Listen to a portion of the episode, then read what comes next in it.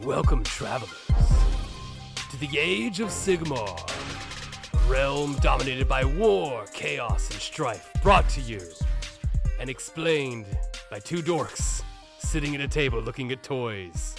This is the Atlanta Warhammer Podcast.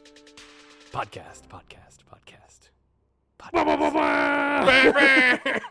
because that's always what it feels like you should you should end Uh, anything oh. with is it's all Uh, So I'm gonna. Josh can't. Uh, he doesn't know what I got. I, I became 30% more irritating at work because I found a game that includes a bell a of bell. in course it. So much, uh, much like Dave Witek at Garage Hammer, who has a bell for when they do the uh, Grognard song. Uh-huh. He hits a little bell on it. Now I have a little bell. We just have to figure out where to put it Mm. into the show. I say randomly right there just just occasionally you're just gonna hit a bell until I forget that it's there, and then hit it while Right. wildly gestating with I'm, my arms. I'm excited for you to hit the bell like for you to go to hit the bell but instead hit the can of monster and then the monster spill onto the bell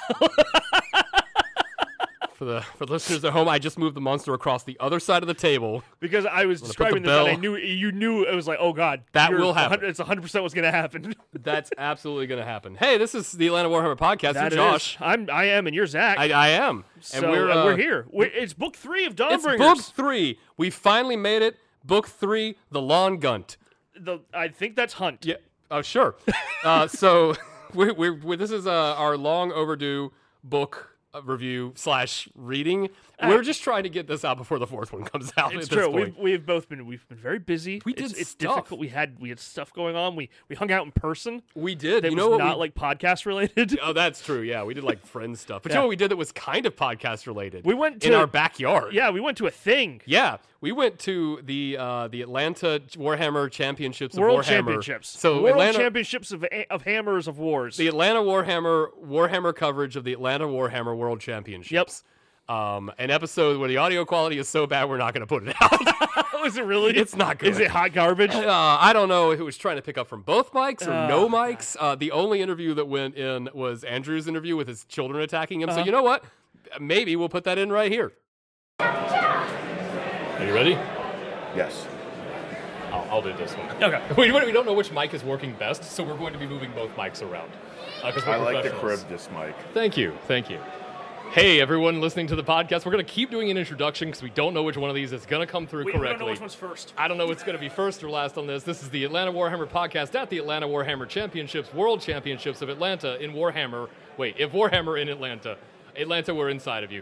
We're here with a constantly peering around our shoulders, big basement dad energy. We've got Andrew here. We've never actually had him on the show proper, but we are going to get you on there at some point. that. You're the premier TikTok content creator of Warhammer in Atlanta. I've said it here first, and we have the biggest show, so we can say that kind of stuff. We control the media. We control the three of us control the media for the youths playing the Warhammers. How are you doing? What are you? How are you? What are you playing on this tournament? What's, what what faction did you bring today? Well, I brought uh, both of my kids to the wonderful Warhammer store and the beautiful hotel that usually has Dragon Con in it. Um, they wanted to see it. I wanted to bring them because honestly, the, the grand narrative tables are great. I was here uh, another day, and the people are great, and I get to bump into people like you and say hello. So, uh, unfortunately, the Age of Sigmar event required to have skill at a combination of painting and playing that I did not have to earn a golden ticket. That is also why we're standing here interviewing you. We've got a surprise guest. His children have shown up, and he's being viciously assaulted from beneath during this interview.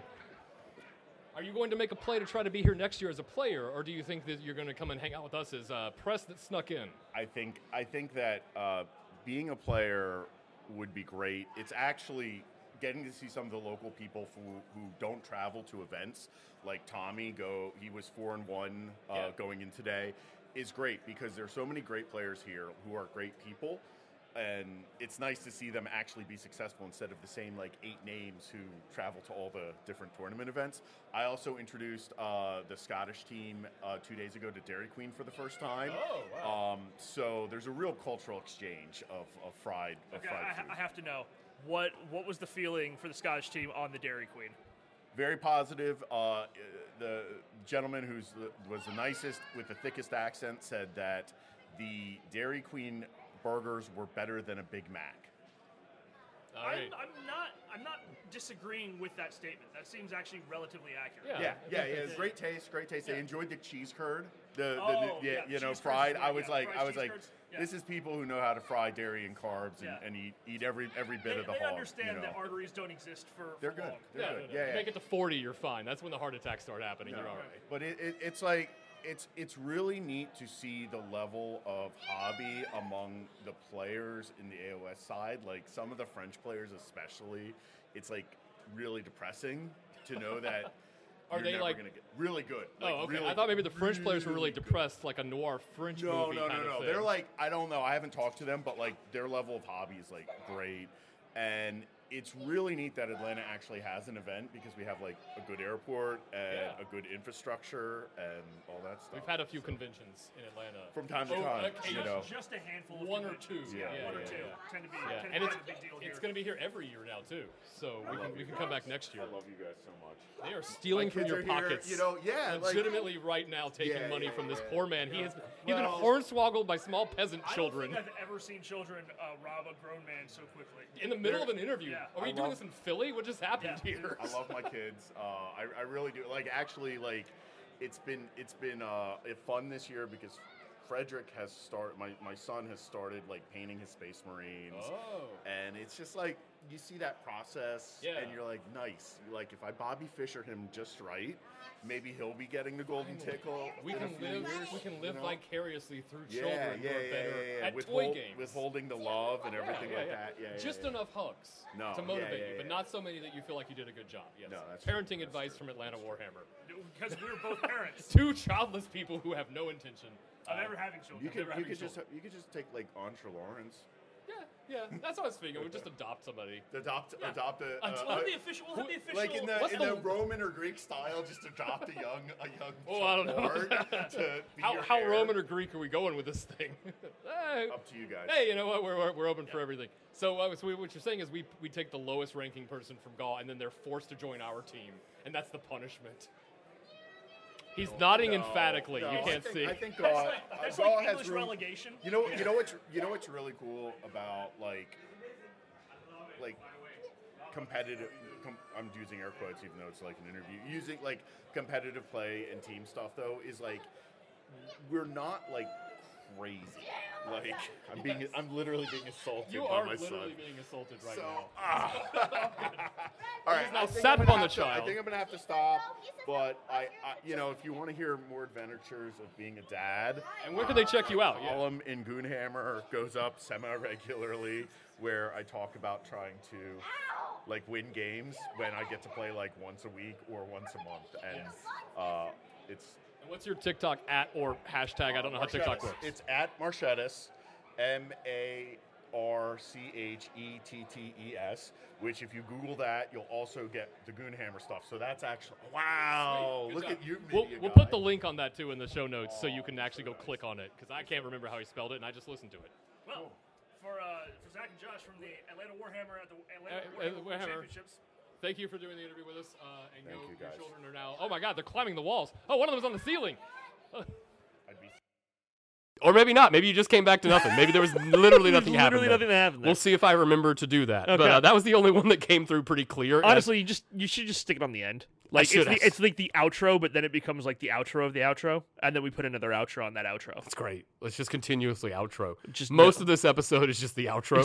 So that's all it is. We en- we entered, we were in intro, and then we outroed immediately. We're good at the old Which in is- and out here.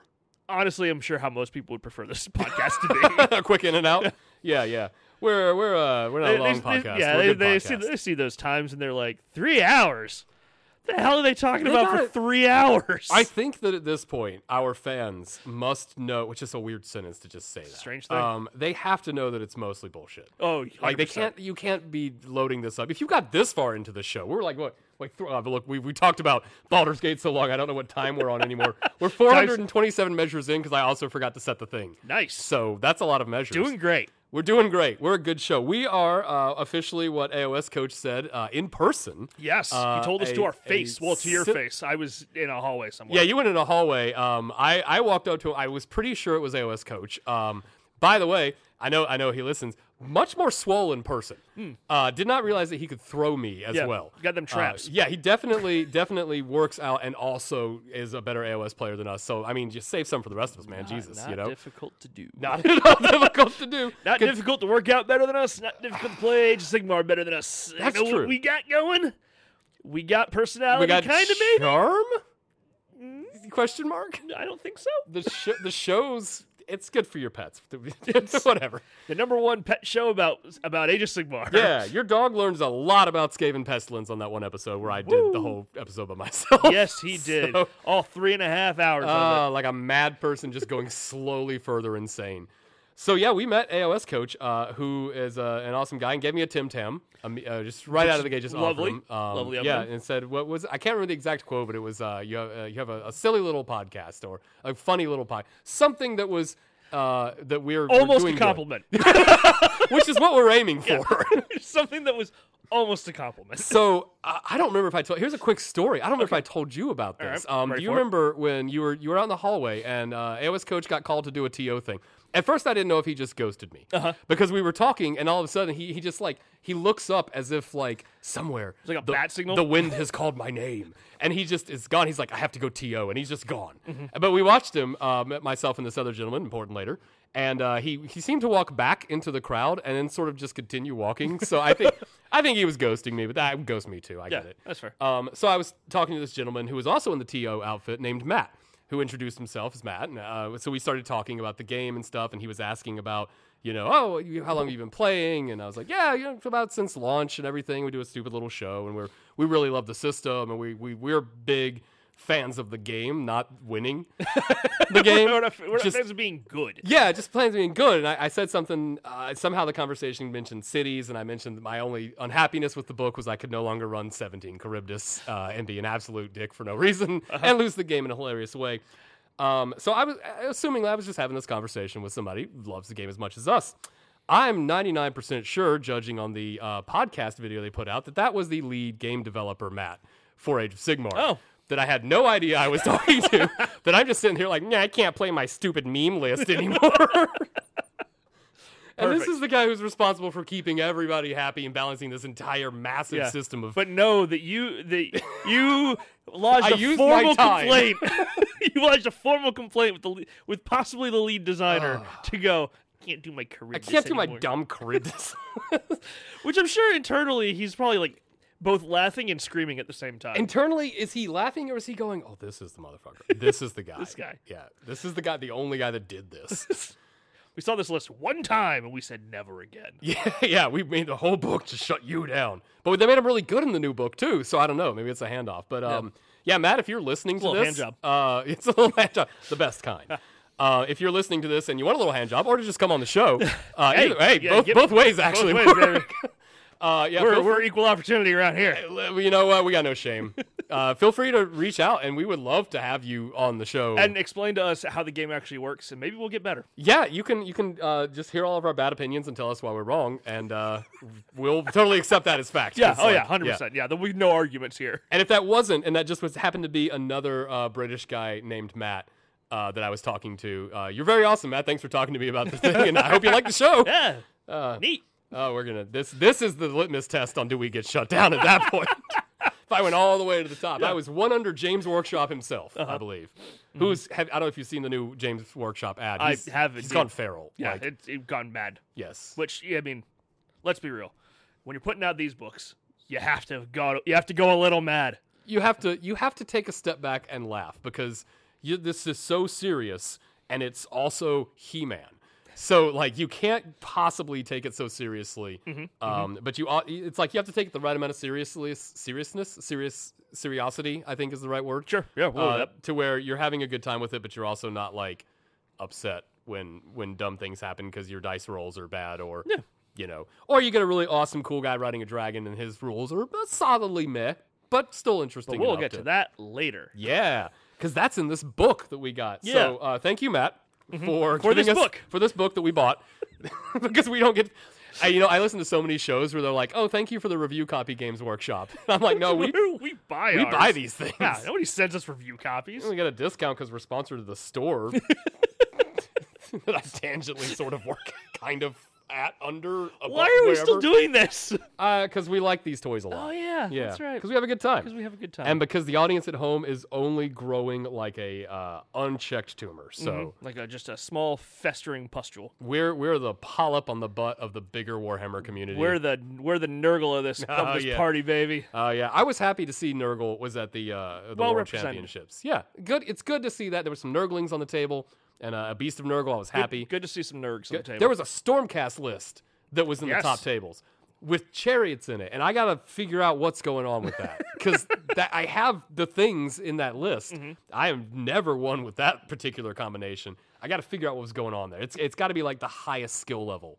So uh, we'll or there's probably- just a rule that you've totally forgotten or misinterpreted. Yeah, that's true. They're like, oh yeah, no, your stormcast always explode and do double damage or something. I've just completely misread a rule. Like what? since, Like What do you- launch. I have a two up. I have a two up save. What do you mean I have a two up save? Yeah. Uh, but yeah, um, we had some pictures from there. Not a lot. Uh, I didn't want to interrupt people playing games. Yeah, yeah. And the the narrative 40k stuff, which was incredible looking. Oh, so good looking. Terrible for photographs Oh, it's so dark. because it was so dark and the light was like shifting and changing.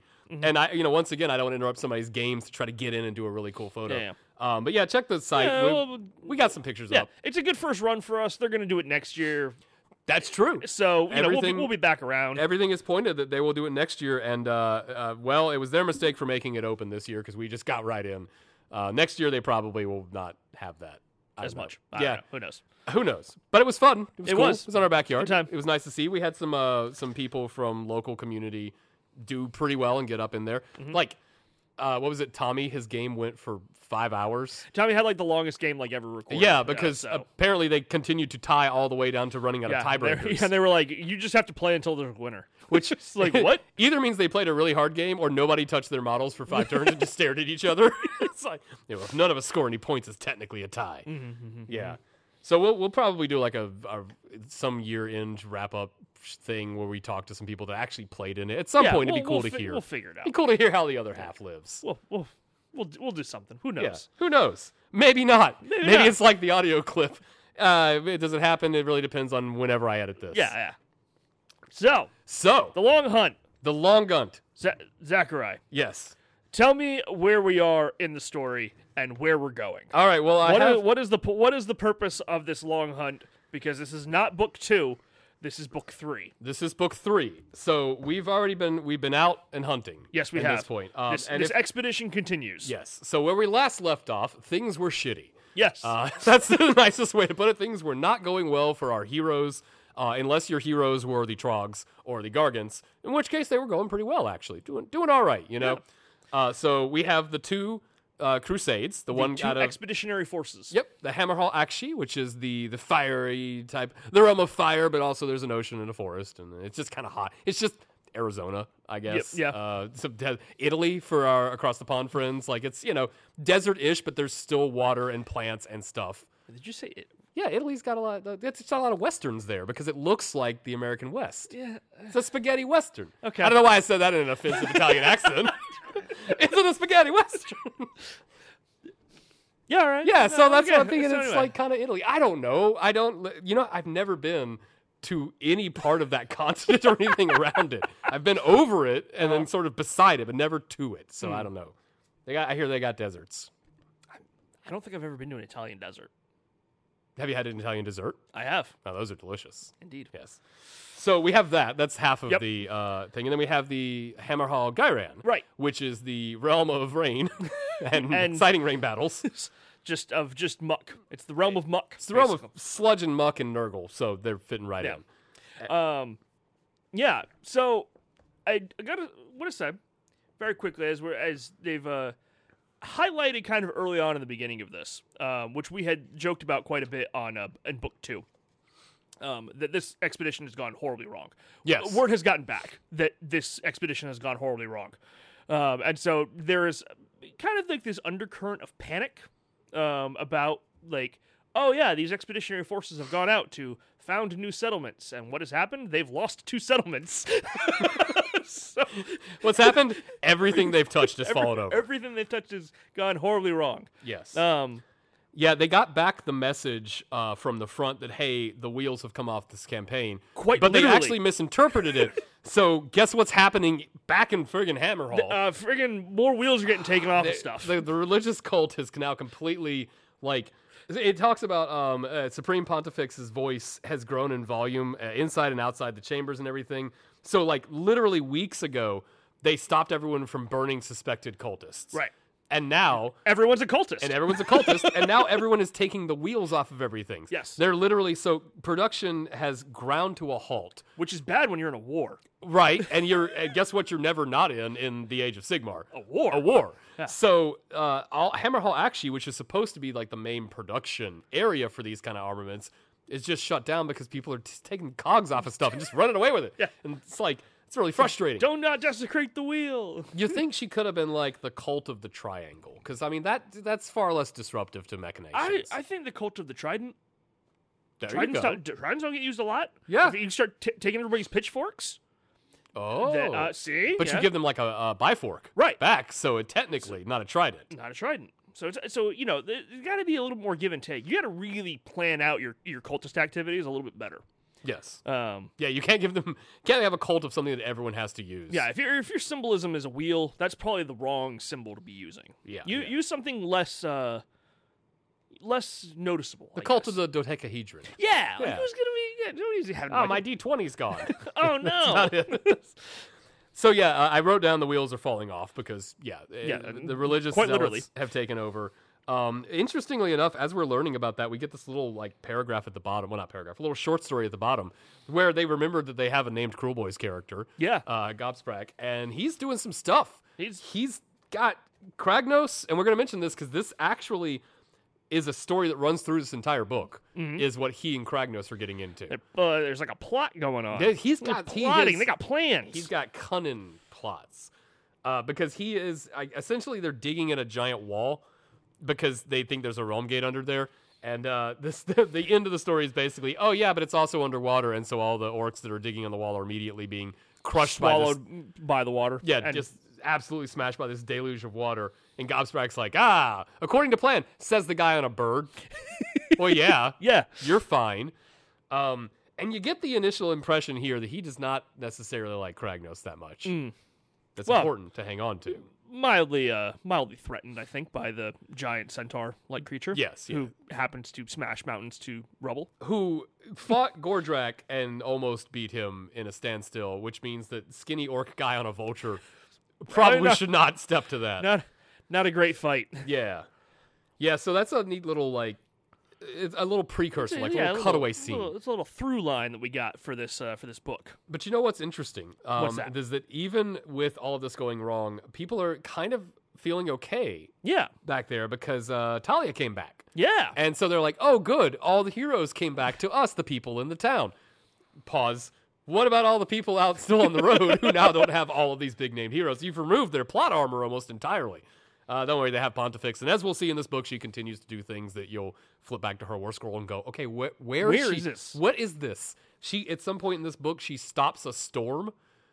I don't understand what they think that character is supposed to be about. just calling lightning bolts down from basically whenever Yeah, just summon some Stormcast, stops a storm. Yeah. You know, what is she? Who knows?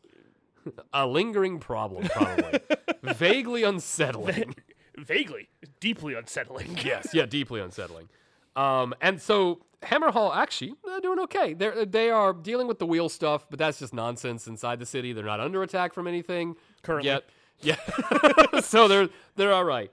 On the Gyran side, uh, it says the streets were comparatively so somber because like uh, yeah, uh, Steelheart died yeah and or Steel Soul, sorry, Steel Steel something, Gardas Gardas. died. He sacrificed himself to bonk King Broad on the head a little bit.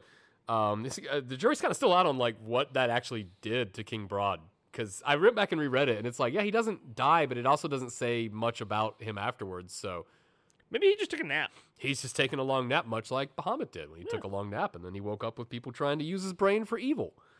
So yeah, Gardas died, and uh, everyone is like, "You're gonna receive all the people from the fort and everything." So you know, prepare for that. And they have a uh, Um, they, with the return of any Stormcast uncertain ever since the coming of Bellicor's Cursed Skies, all capitals, so he finally got it copyrighted. Uh, a funeral procession had been held to remember the Lord Celestin and the sacrifice he's made. So three days and three nights, they basically, you know, celebrate this guy. Uh, before two- he gets reforged. yeah, two things about that. Th- that Cursed Skies lasted all of four pages in the last books, and then it was completely negated by either Thunderstrike armor. I wonder what he's going to come back in, or they figured out ways around it. So I don't know if they're trying to like remind people that Stormcast sometimes can't come back because they haven't really touched on that that much. Right. They're kind of like, oh, it could maybe happen, but probably not. Right. Because there's m- more in this book about the Stormcast coming back wrong. Wrong. Yeah, we get to see the best example of what happens when a guy stops, just refuses to not die every five to ten minutes when Yeah. he's fighting. Um, even more so than Gardas throwing himself into fight. So that's kind of where we we start the story, Right. uh, Um, with that, and like, yeah, it talks a little bit uh, about how the the person from the last one, oh, what was their name? I can't remember the from the tale from Gyran, uh, Greenspur. That's who it was. Um, how she's come back and she's basically like signing the death certificate of each and every one of the deceased. She's one of the good characters, I think, that's like genuinely trying to, to hold the shit together. Uh, and it got a little Rodigus name drop, a little tiny one, just little, to just a little, little baby, little, So- little baby name drop. they're basically like, yeah, uh, rumor held that Rodigus was making inroads once more into the Sigmarite border towns, uh, despite the claims that Everqueen herself had met the demon. Yeah, they had a rain dance off. And of course, that didn't stop Rodigus. Yeah, But also, like, does that just negate that entire part of the story now that Rodigus is like, ah, who cares? All right, I'll just keep going anyway. Yeah. Kind of just, it's almost like that second book just really didn't just I, I don't know. The first and second books are so weird pacing that I feel like now in this third one, those two should have just been one book, Mm, mm-hmm. and like this should have been the second book. Mm-hmm. But we'll get to more on the, Yeah. the weird pacing later on. So the camera zooms in yes, to Hammerhall Akshi because uh, that's the one we're gonna follow first. yes. because that's the first one. in That's the the book. first one. Yeah. So Truespeak, uh, Truespeak, Truespeak is a bird that can only tell the truth. This is Truce Break. Truce break is not that bird. Uh, so essentially, if you remember last time, they had the Trogoth King, and they were like, "Let's shoot him a bunch." Let's first they were like, "Let's hit him with horses," which didn't work. Yep. And then they said, "Let's shoot him a bunch," which didn't work. And then they said, "Let's collapse a town around him." Which also did not work. Mm-hmm. Uh, the only thing that worked was uh, Wheel Ex Machina when um, uh, what's her face was able to summon a magic spell of wheels and and hurt him enough to slow him down mildly, and it still didn't work. but he he's still a coming. yeah, and his hordes are coming as well because Yes. they, as they continue to chase after the uh, the procession of people who are just more and more tired and beaten down and broken, And they have less we- less and less wheels. less and less wheels to run away with. Uh, you also have the gits and the trogs and stuff. They're just coming out of the ground because as they walk over and find new settlements, those join in. It's like a, that's how the wogs kind of work. Yeah, So they're not slowing down, and they're about well. It starts off with them being about three days away walking, which is quickly shorn up into oh gosh, they're just, they're on top of us. they're eating the backline defenders who are Our rear guard, the rear guard. who is usually where like your supply lines and stuff are, who don't have wheels, uh, and you know are beleaguered and don't have you know I don't know the named characters uh, Yeah. back there defending anything are just getting mauled. Yeah, just they getting don't- Eaten. That's that's it. It's just it's just s- very. I would say slowly decimated, but it's really not slowly. It's more like oh they're on top of us and we're dead now. It's like a like a snake eating another snake from the butt. Yeah, I think is a good visual image of it because like yeah, once they start losing those back lines.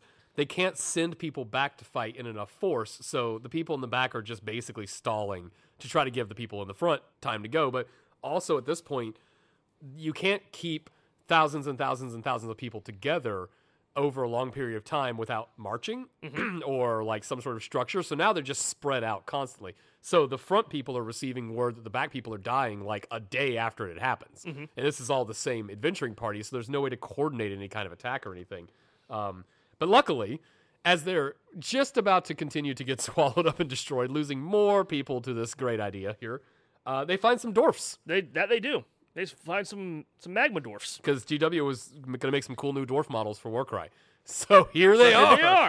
They Uh, have but- arrived. But also, uh, this kind of is leans into is it Lofnir that's the all Magmadroth? yeah, that's one? the, the the magma. That's the magma one. So they they encounter this guy, uh, Bale Grimnir, who is the Lodge King, or I guess if they don't have a lodge anymore, I don't know what he is. He's in charge. Yeah, he's Of the these. main dude. He's the named character. He's the named character, yeah. Yeah. Uh, he's he has artwork on the page of him specifically. Yeah, which he's got a really dope helmet.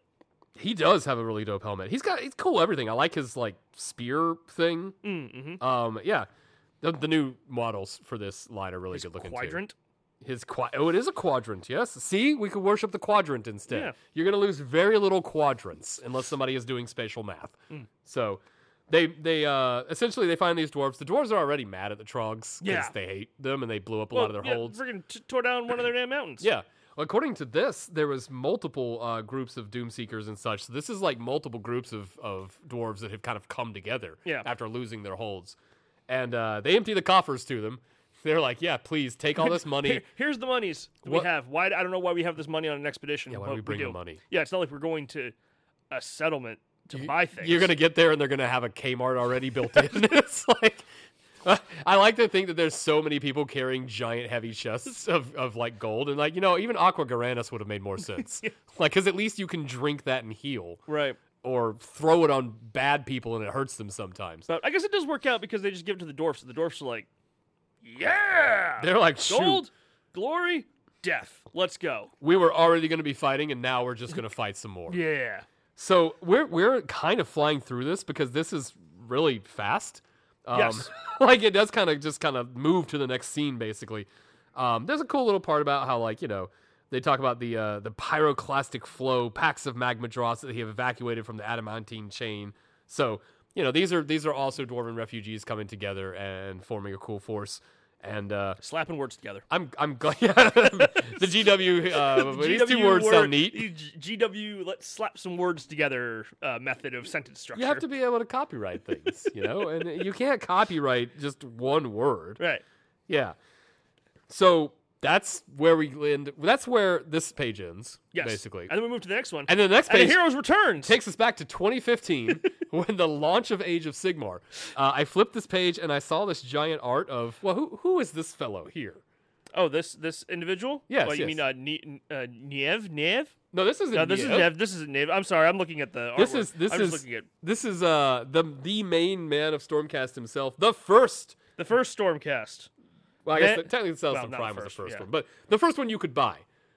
Uh, That's Vandis, right? it's Vandis, Yeah, yes. Van, Van, Vandis Hammerhand. I don't know the Stormcast. Yeah, These well- names don't mean anything to me. It's Vandis Hammerhand is who it is.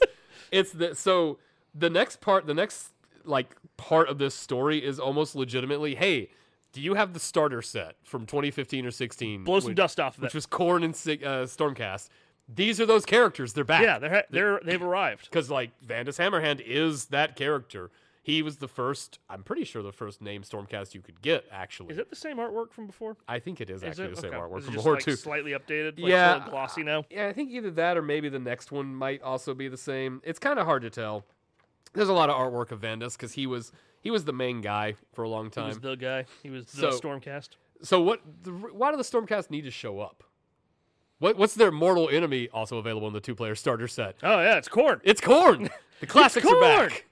So Big uh, lump of knobs. yeah, much like any mix CD in the early 2000s, Corn is somewhere there, and they just start Hanging out. showing up and uh, they're attacking the, the the people on the crusade because you know it's a crusade and this wasn't a great idea and so they were like well let's just drive it straight up corn's butthole i'm sure that's not going to cause a problem No problems there. yeah so all of the leftover gortide which is the way back the original corn tribes led by uh, corgus cole Yes. they're attacking them and stuff and uh, we get you know w- guess what pontifex prays and the stormcast appear and it's not really clear if that's why they appear or if they were already there and she kind of like in the middle of prayer was like uh, stormcast and they're here Huh. you know like i I don't know how she decided to spin that for her advantage but you know she absolutely did. 100% dead. yeah so they show up the stormcast Yes. hit the ground and these are like the og stormcast it even mentions like uh uh i said something about like liberators like the most battle hardened liberators and i'm like yeah because they're these are the ones that have been dropped for the last seven years Yes, veteran liberators pulverized the feral warriors. So Yes. that's what you get. And then Final and- Liberators and part- have Rin, And so that part makes of that, sense. uh, N- uh, Nev Black Talon shows up as well, the assassin Yeah. of Sigmar. From the second release of Age of Sigmar. So we're just collecting the old boxes to blow that dust off of that one too. Uh, so with uh, with Black Talon, she has the uh, the animated series, Right. Which I think we're not we shouldn't talk about because I think we should we should do a little episode on it because it is interesting. I've watched the whole thing. I gotta say, it's not bad. It's actually pretty pretty well written and interesting. If you're like if you're the person who thinks that Stormcast are kind of one note, you know, Space Marines, watching Black Talon will hopefully change your mind because Okay. it gets a lot more into like, uh, well, it's there's a quote later on that I'll say from uh, Ionis about like knowing knowing immortality and how that's not good actually, and it's interesting. So she's clearly safe for the rest of this story. Spoilers alert, because there's a new box set called the Black Talons featuring all the characters from the show. Yep. and she's a named character. With She's a TV dope. show. and So she's, she's- a Stormcast. yeah. that's three levels of plot armor. Yeah. she's, She's good gonna to go. be fine. But uh, yeah, so Vanda shows up, and then and Nev Black Talon shows up. Basically, the corn pe- they murder all the corn that are currently here. Of course, Yes. there's going to be more because they're marching across corn land, and they petition Vandus to ride the rest of the way with this party. And Vandus is like, "Nah, Vandus is too busy standing on a hill going, Corgus, I will find you. 100." percent He's like, "Curse you, Corgus Cull." this guy's really like obsessed to the point of a chaotic obsession. It's it's it leans a little uh Mm. in the why is is it. It's he- is it here that like they're asked like I was like how many times have you been reforged? Well, this is where, uh, so there's, so yeah, yes. So they ask him to ride with him. And he's like, nah, I don't want to do that. I gotta, I gotta go fight other guys. I gotta go fight the rest of the starter box guys. Mm-hmm. Listen, there's a Korgrath out here somewhere. I, I guarantee you there is. They even specifically mentioned the Korgrath part too. Uh, so yeah, he says no, and they're like, oh well, that's kind of shitty. I mean, guess for I guess thanks for showing up and inspiring us and being dramatic. Uh, uh, le- thanks you for know? saving us briefly. I you guess. rode your weird dragon horse around and impressed Yeah. everybody. Um, but there's one person missing from the starter set on the Stormcast side. It's not here yet. Who gets a glow up? Mm. Ooh. And that's one of the new one of the newer models we get for this. And oh look, he's on the front of the book what crazy. solidifying himself is my favorite of the new models Mm-hmm, by far. Uh, Iona's Cryptborn. So, would you like to tell you, me to tell you who Iona's Cryptborn is? I would love you to tell me who I am as Cryptborn He's is. been in a bunch of books and stuff. Yeah. He's a so he's a Lord Relictor, which are the weird, somber, like they're the ones required to protect the souls of the Stormcast. So if you're in a spot like where the souls can't get back up to his ear, the Lord Relictor can hold them basically. And there's a point in one of the books. It's Puts him not on layaway. yeah, yeah, yeah. He's got like little compartments. It's on the pouches. He puts Wait. them in the little the life field compouches. That's still a thing. Is layaway still a thing? Can you put things on layaway still? Is that is that joke too old? I think I made a Kmart reference earlier, so pretty sure that's pretty sure that's not even a thing anymore. Okay, yeah. But you could do layaway at Kmart. Uh, yes, you could. That was like one of their big That was- things. that was, like the big thing Yeah. at Kmart. Yeah. yeah, uh, that and all the stuff was on the floor, so you just pick up whatever you wanted. You could just slap a price tag on whatever. I got Doesn't a- matter. Did I- did I tell you I got like uh was it San Andreas when it came out for twenty bucks? Yeah. Because I picked it up and walked up and it rang up at sixty. I was like, oh, the sign said Grand Theft Auto was twenty dollars, and the, g- the lady goes, okay, Okay. and just punched it up for twenty Bunch of- bucks. bunch of Twenty. I did not care. Yeah. Uh, so Ionis That's why is, they're not around. That's yeah, that's true. That was that purchase. That was it. That was It the was like, line. Um, That was, that was the. Immediately went it back into the red. oh. Um, so Ionis Cryptborn, uh, he's a Lord Relictor, which are the the spooky spookies of the uh, Stormcast, and he basically broke off from Vandus a long time ago because a Vandus seems to be kind of a one note thing, and Ionis was like, yeah, but every time you die, you come back more insane, and also you start seeing this thing you've called the Lightning Man. Which sounds like it's an always sunny bit. It's like the Lightning Man. he throws lightning from the sky. But what what I think it is, and I don't know if they're trying to retcon this or not. I'm pretty sure the Lightning Man is Vandus Hammerhand from the future, reaching back somehow. Like in one of the books, I I may be wrong on this, uh, and please feel free to comment below. We don't have comment section if uh, if I'm wrong. Go for it. But I feel like there was a part where it was heavily inferred that like that was his soul like reaching back through time to try to stop him from basically becoming a golem where you just you're resurrected, you fight, you die, and that kind of stuff. You have no personality whatsoever. Mm. To which Vandus respi- responded with going Korgus and charging off, and they're like, "Yeah, that personality's definitely uh, Still there. still there." Still, it's still a person. Totally um, yeah, still a There's person. Totally still a person in there, guys. It's not just a bunch of lightning and and a suit of armor. a mildly sentient bolt of lightning. Yeah. What I want to know is he's been riding the same Dracoth, but they've never explained if the Dracoth come back. That's a I you know I actually was reading this and I wondered that same thing. I was like, did the Dracos get reforged? I have wondered that too, because I know that the Griffhounds do not. There's a story where a Griffhound dies and he doesn't get to come back. So, like, I don't think the Griffhounds. so the good boys don't get to come. Right? The ones that are way better on the table, honestly, when I'm playing than any of this stuff. Yeah, I've always wondered that. Like, do the Dracoths get to come back, or i are they just when when Vanus dies, does the Dracoth just Yoshi his way out of the fight entirely and just wait around until it's like, oh, I'm not gonna fight anymore, guys. Sorry. Um, Just falls down the pit. We have to wait for another one to hatch. he just he just uh just uh just looks looks at the fight and just like reaches down, pulls out a teleporter, clicks the button, teleports away. Does a lockjaw, just goes wherever he wants to, Yeah. waits and comes back. Uh yeah, so Vandus is like, I'm not gonna ride with you guys. I have too many important things to do. And then a creepy voice comes in and is like, Hey, stop being that. Um and uh, I'm looking for what he said. Oh, I've completely lost my place in the now. Oh yeah, yeah. He shows up. Ionis Cryptborn shows up. Um, he's been gone looking for a way to fix the Stormcast when they break and they come back, uh, and he hasn't found it yet. But what he did find was a giant fucking dragon to ride around on. Yep. So, So he's that's- upgraded. That's pretty cool because uh, you know. And if you're if you're at home and you're wondering and you're like, I don't know anything about Stormcast, the Lord Relictor, that was originally Ionis Cryptborn. That's the one you've seen in almost every Stormcast list since 2015. He's the guy that can teleport another unit on a two up. He's almost auto include in a lot of Stormcast stuff. So No. you know, you've seen this model on the table. Now watch his better parenthesis question mark parenthesis version. I don't know. Sure. We'll get there. So yeah, they show up. Um, uh, I like Ionos because he just flat out calls Vandus out on his crap. He's like, "Hey, how many times have you seen the Lightning Man, aka your weird psychoses you have when you die?" And Vandus is like, "Shut up, dude!" Uh, what are you talking about? Ugh," and just like scurries off to go fight stuff. It's Literally, like, like, "I'm- I'm gonna hit you. Not, but yeah, he like grabs Yeah. him, and it's like, well, first off, uh, stat wise, now one of you you're has gonna a get dragon. friggin' murked Yeah, so one of- hard here. One of you is a is a original Stormcast model with rules, and one Yeah. of you is riding a dragon. So that's not. Don't do that. My money's on the dragon. But I, I like how he's like, how did you know about that? And, and Ionis is like, you told me. You've told me every So many single times. time. Every single time. It's like, and then it is that that that wonderful line there at the end. It's like, how many times have you been reforged? It's like, sh- shut up. He's like, I'm gonna go fight. I'm gonna see this battle through with or without you. Yeah, And, it's and then like, he just leaves yeah, because you know how, how do you come how do you come back from that as as a stormcast? How do you come back from how many times have you been reforged? it's the only thing you can't come back from. Oh, Deep that's, meaning. that's one for the clip show. hey, If we had a clip show, wh- which we if I don't. cared enough to scrub for good bits through here. Maybe one day we'll get an intern and we'll be like, listen to our shows, pick out the three funny things we say during the Throw show. 'em on TikTok. And throw them on TikTok, yeah. So we can have shorts and stuff. yeah. Um, yeah. So yeah, that's that's, That's it. Iona showing up, and then uh, you get a little bit of here the gore tide breaking. Mm-hmm. So basically, uh, Vandus leads the Hammerhands into battle. This is the part where uh, I wrote down. Uh, let me see what I wrote down specifically. I think it was Vandus kills the starter set.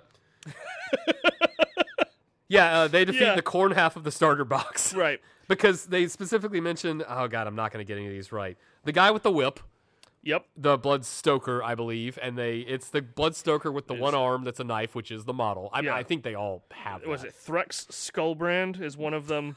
sure you could have just made that up and i would never know Uh, hold on, I was looking for the other name in here. Uh, there's Blood Secrator. Uh, S- slap scar beef sure, we'll go with that. blood bloodster Anyway, the important thing is that two of Corgus Cole's Gore Chosen had been slain in the Champion's own domain. So, yes yeah yeah it- it- Uh, we, we the- basically they showed up, they bitch slapped Corgus Cole's minions around and said, Oh. "This is our area now." it's vec the flayer I would, if you gave me a hundred guesses, I would have never gotten there. i would have i would have gotten to the flayer at some point probably Hmm, sure. because that That Hmm. makes sounds sense. vaguely corny. Yeah, it does. yeah, so they basically they they show up and uh, they're fighting Corn, and it's literally the guy with the giant banner from the starter set and uh, the guy with the whips from the starter set. That hilariously, you you could use to use to whip Archeon into a frenzy, which seems like That was my favorite, like uh, uh, telling your boss no type of situation, where it's like, yeah, whip Archeon. Go ahead, man. Go ahead and whip that guy. Just turns around, and just slaps him. Thanks for the boost. Squishes him. So yeah, the Hammerhands win the fight because they're okay. They're never gonna lose this fight. Okay, yeah, they're not going to lose this fight. And also, I'm pretty sure if these books are doing what they're doing when they lead into fourth edition, fourth edition seems like a good time to bring back Stormcast versus Korn. Mm-hmm. We've gotten a lot of the other god stuff out of the way. They've had big parts and everything. Korn has kind of been sitting on the sidelines Just for chilling. a long time. Just waiting. Uh, and Hanging out. honestly, the Stormcast have too. Despite people like you know, I think the trope is like, oh, Stormcast is like every new New- starter new, and new- everything. new book, need a new model. But like they don't, they haven't been in a starter set since with the Cruel Boys. Yeah, it's been a while. Yeah, and like, yeah, we've got a couple new models, but they're heroes and stuff. They're Yeah, like- heroes. Uh, th- I mean, the last like big release for Stormcast was the Dragons, right? yeah, that was the last big one, and then you had the the Warcry box set. Um, We don't which count that. I don't think the rules are in here. Oh, but there was two of that in the Yeah. list that was in the top. I know. tournaments. Like, so I looked it up to see what it is, and uh, it's not in here because why would it be in the book that we're looking at right now? I'll pull those rules up later. And that was my challenge was finding where the hell those rules were Yeah. to play. Uh, they're pretty good. Yeah, like they're- I mean, Like- like Stormcast, right? So Uh, there's yeah, nothing all wrong. Stormcast is either mid to good. Yeah, Never really great, Great. and never really terrible. In- even Lord Doot Doot, the one that I, I painted up the other day. If you saw in our threads, I was painting up Lord Doot Doot. Has a good use in things. I don't know what was sticking this Why is- book why is your together. pages? I, I don't Zach, know. you can't have sticky pages I Oh. on a book eat- across the table for me. Listen, I am a slob. I sometimes eat while I'm reading books. Just get so. eh, Was it Stormcast page? Was it? oh, How excited were you? It was the page of the big picture of Neve Blacktown. on it. so I don't know what you're talking about. Uh, Woo! All right, and then after they Yeah. beat, after they beat the corn up, uh, the Idnith show up. yeah.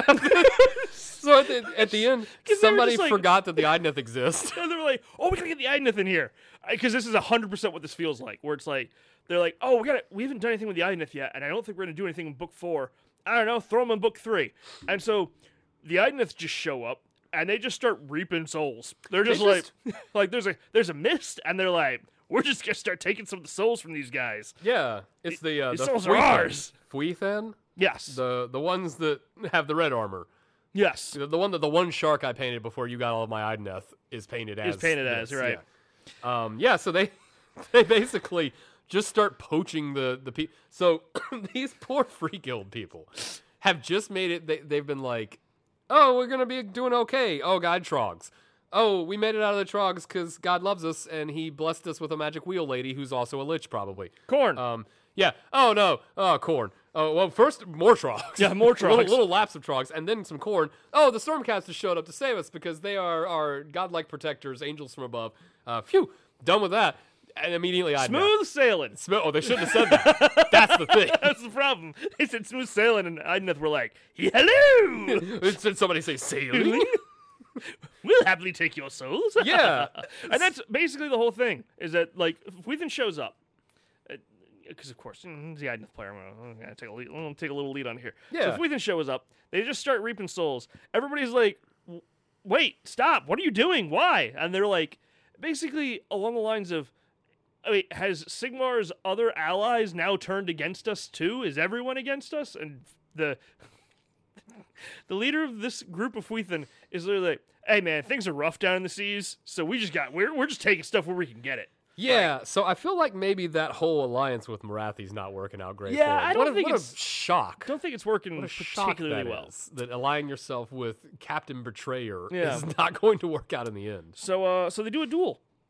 Yeah, so yeah, they the, That's literally what happens. they they lose the fight after attacking the Free Guild people because you know the Stormcast are still there, uh, and also the Fire Slayers are still there. Mm-hmm. Right. So they have a lot They're of horribly outnumbered. yeah, they have a lot worse targets to fight. Yeah. Uh, they- They're going after like little dumpy McGregorson guy who's like, "Oh, I'm just out here to serve my people," but you have like a fire slayer king behind him Mm-hmm. who does not care about your undersea shenanigans. And uh, yeah, they and, and we get a cool action scene for the Black Talons where I can imagine quite literally the scene from the Avengers where they all team up to take down the one Chitari mega cruiser. And like you know, the Hulk hits the thing in its head, and Thor summons the lightning on it, and they blast it, and then it lands in front of them, and they do the whole pose and stuff. with one of They the uh, chop the- a Leviathan's head off. yeah, the Leviathan. You know, you get the scene where it's like, oh, it goes low, so Neve's the the Black Talons get to do cool stuff. Buy this box, please. And like, you know, oh, at the very end, Neve gets to like hack its head off, and Yep. yeah, that's pretty cool. It's weird that the Black Talons include an Idna Deepkin character because it's kind of like were they just standing around going, guys, guys, What, what are we doing? are we are we attacking? I don't know. Yeah. Nobody gave me the news. But and then uh, Zanestra summons a storm and stops the Ether Sea with magic. Wh- What?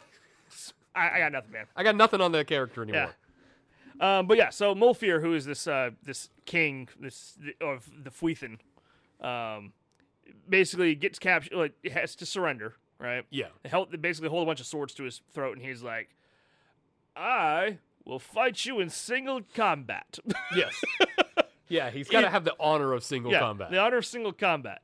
Uh, considering this is the first time that I've hold, heard of Mulpeer, uh, I'm gonna guess it doesn't go well. Well, so the person who fights him uh, is known colloquially as Sigmar's assassin. Mm-hmm. Uh, was sent to kill. I don't know if it was to kill Rodigus or what.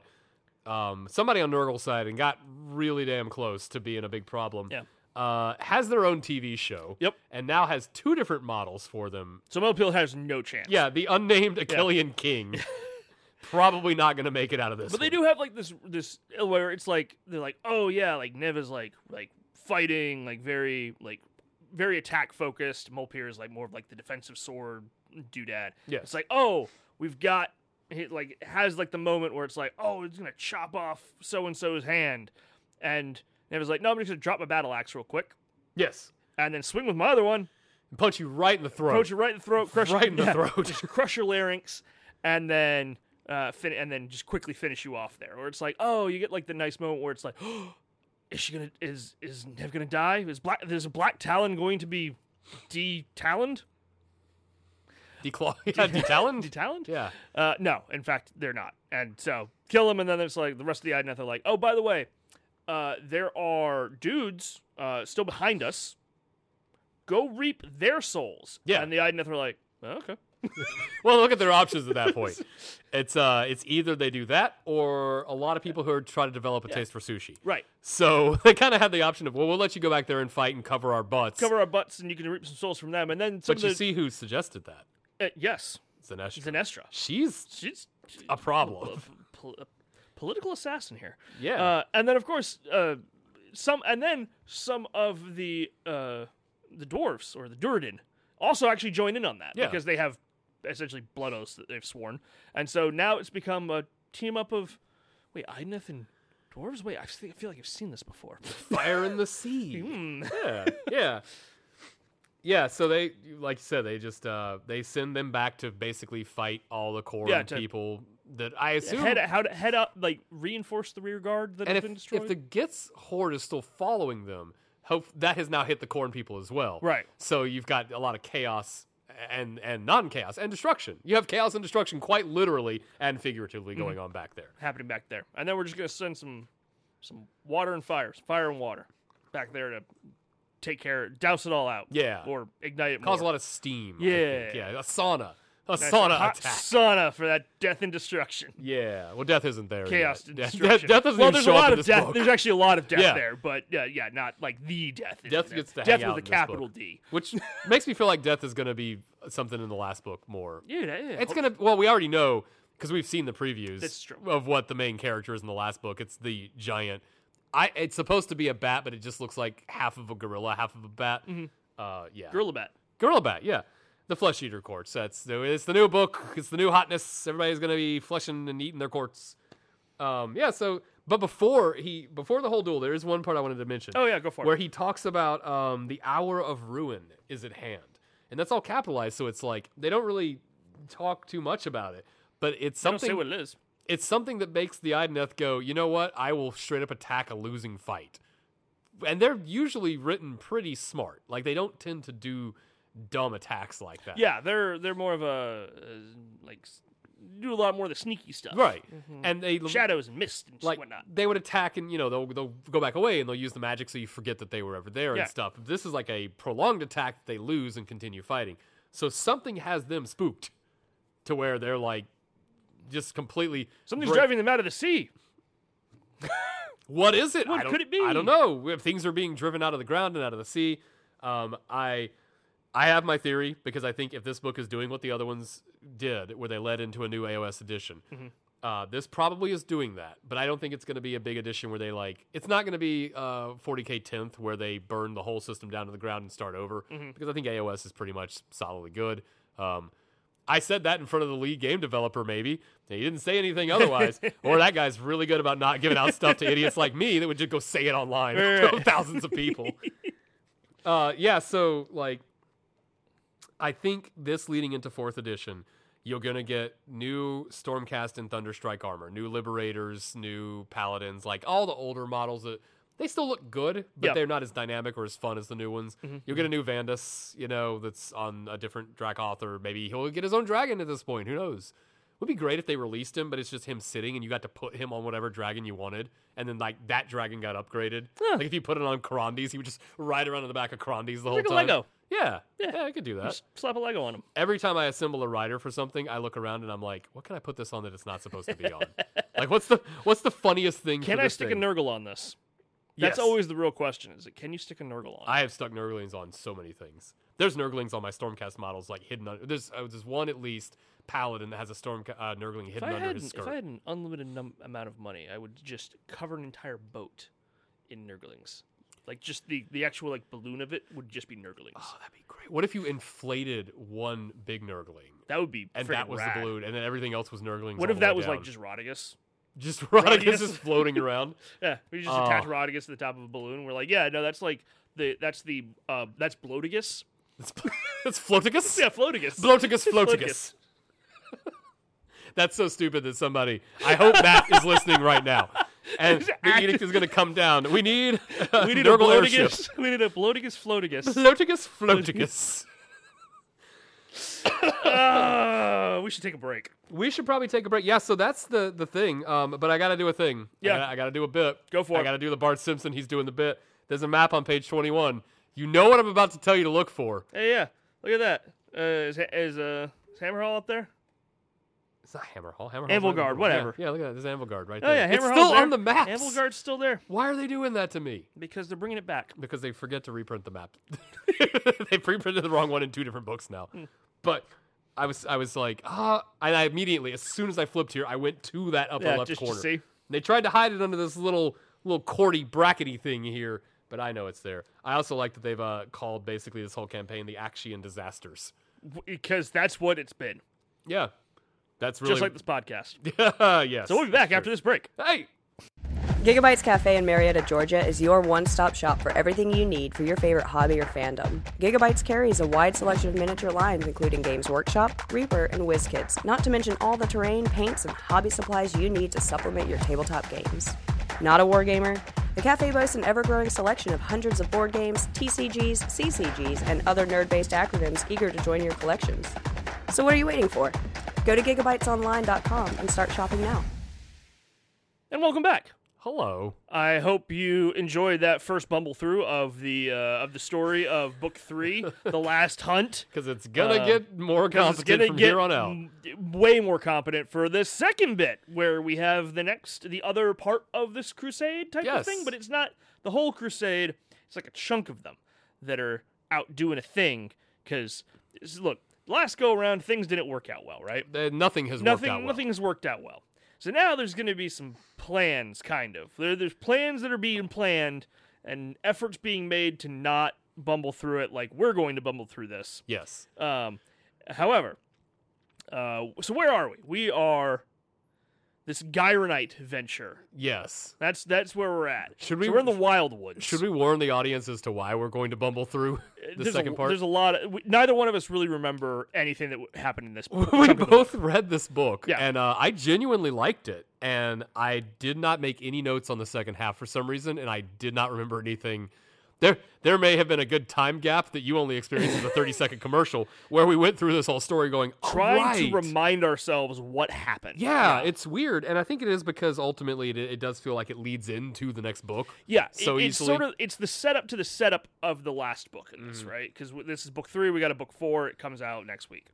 whatever Right well, now. Yeah, d- yeah, probably right now when you're listening to this episode, or if you've listened to this sometime in the future, it's already happened like six months ago. Yeah. Who knows? If you're just revisiting the classics after uh, our 200th episode and you're coming back to here, two hundredth, this uh, is this is we're listening to five hundredth, oh, no five gosh. hundredth episode. oh god, We're on What- season What nine. could we even say at, at show 500? Six seasons and a movie.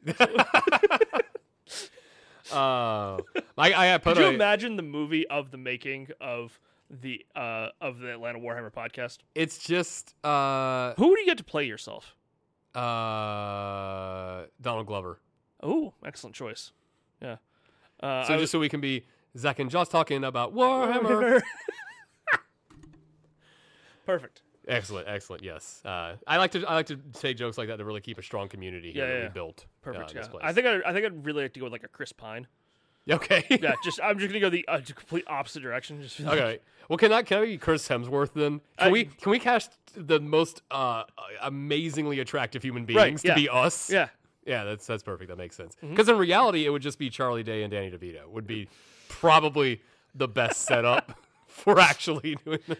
Oh wait, hold on. I don't get to I don't get to do. Oh, I, I didn't say which one of us was which. yeah. I was either. like, hold on. That's the you viewers at home vote on which one of us It's which one of Charlie us Day. gets to be Danny DeVito. Which one was supposed to be Danny DeVito? Ah, perfect. Uh, we uh, have we have we uh, gone around not having to do this part of the show yet. Ooh. Uh, anyway, this- so uh, so th- they've we're we're in the wild woods and they've sent out kind of like an expeditionary force. It's sort of like a mixture of humans and Kern and Kernoth, Yes, yeah. Um, Kernoth, Kernothi? Kernathi, Kernothi? Kern- Kernai. Tree folks. Yeah, the tree dudes. Yeah.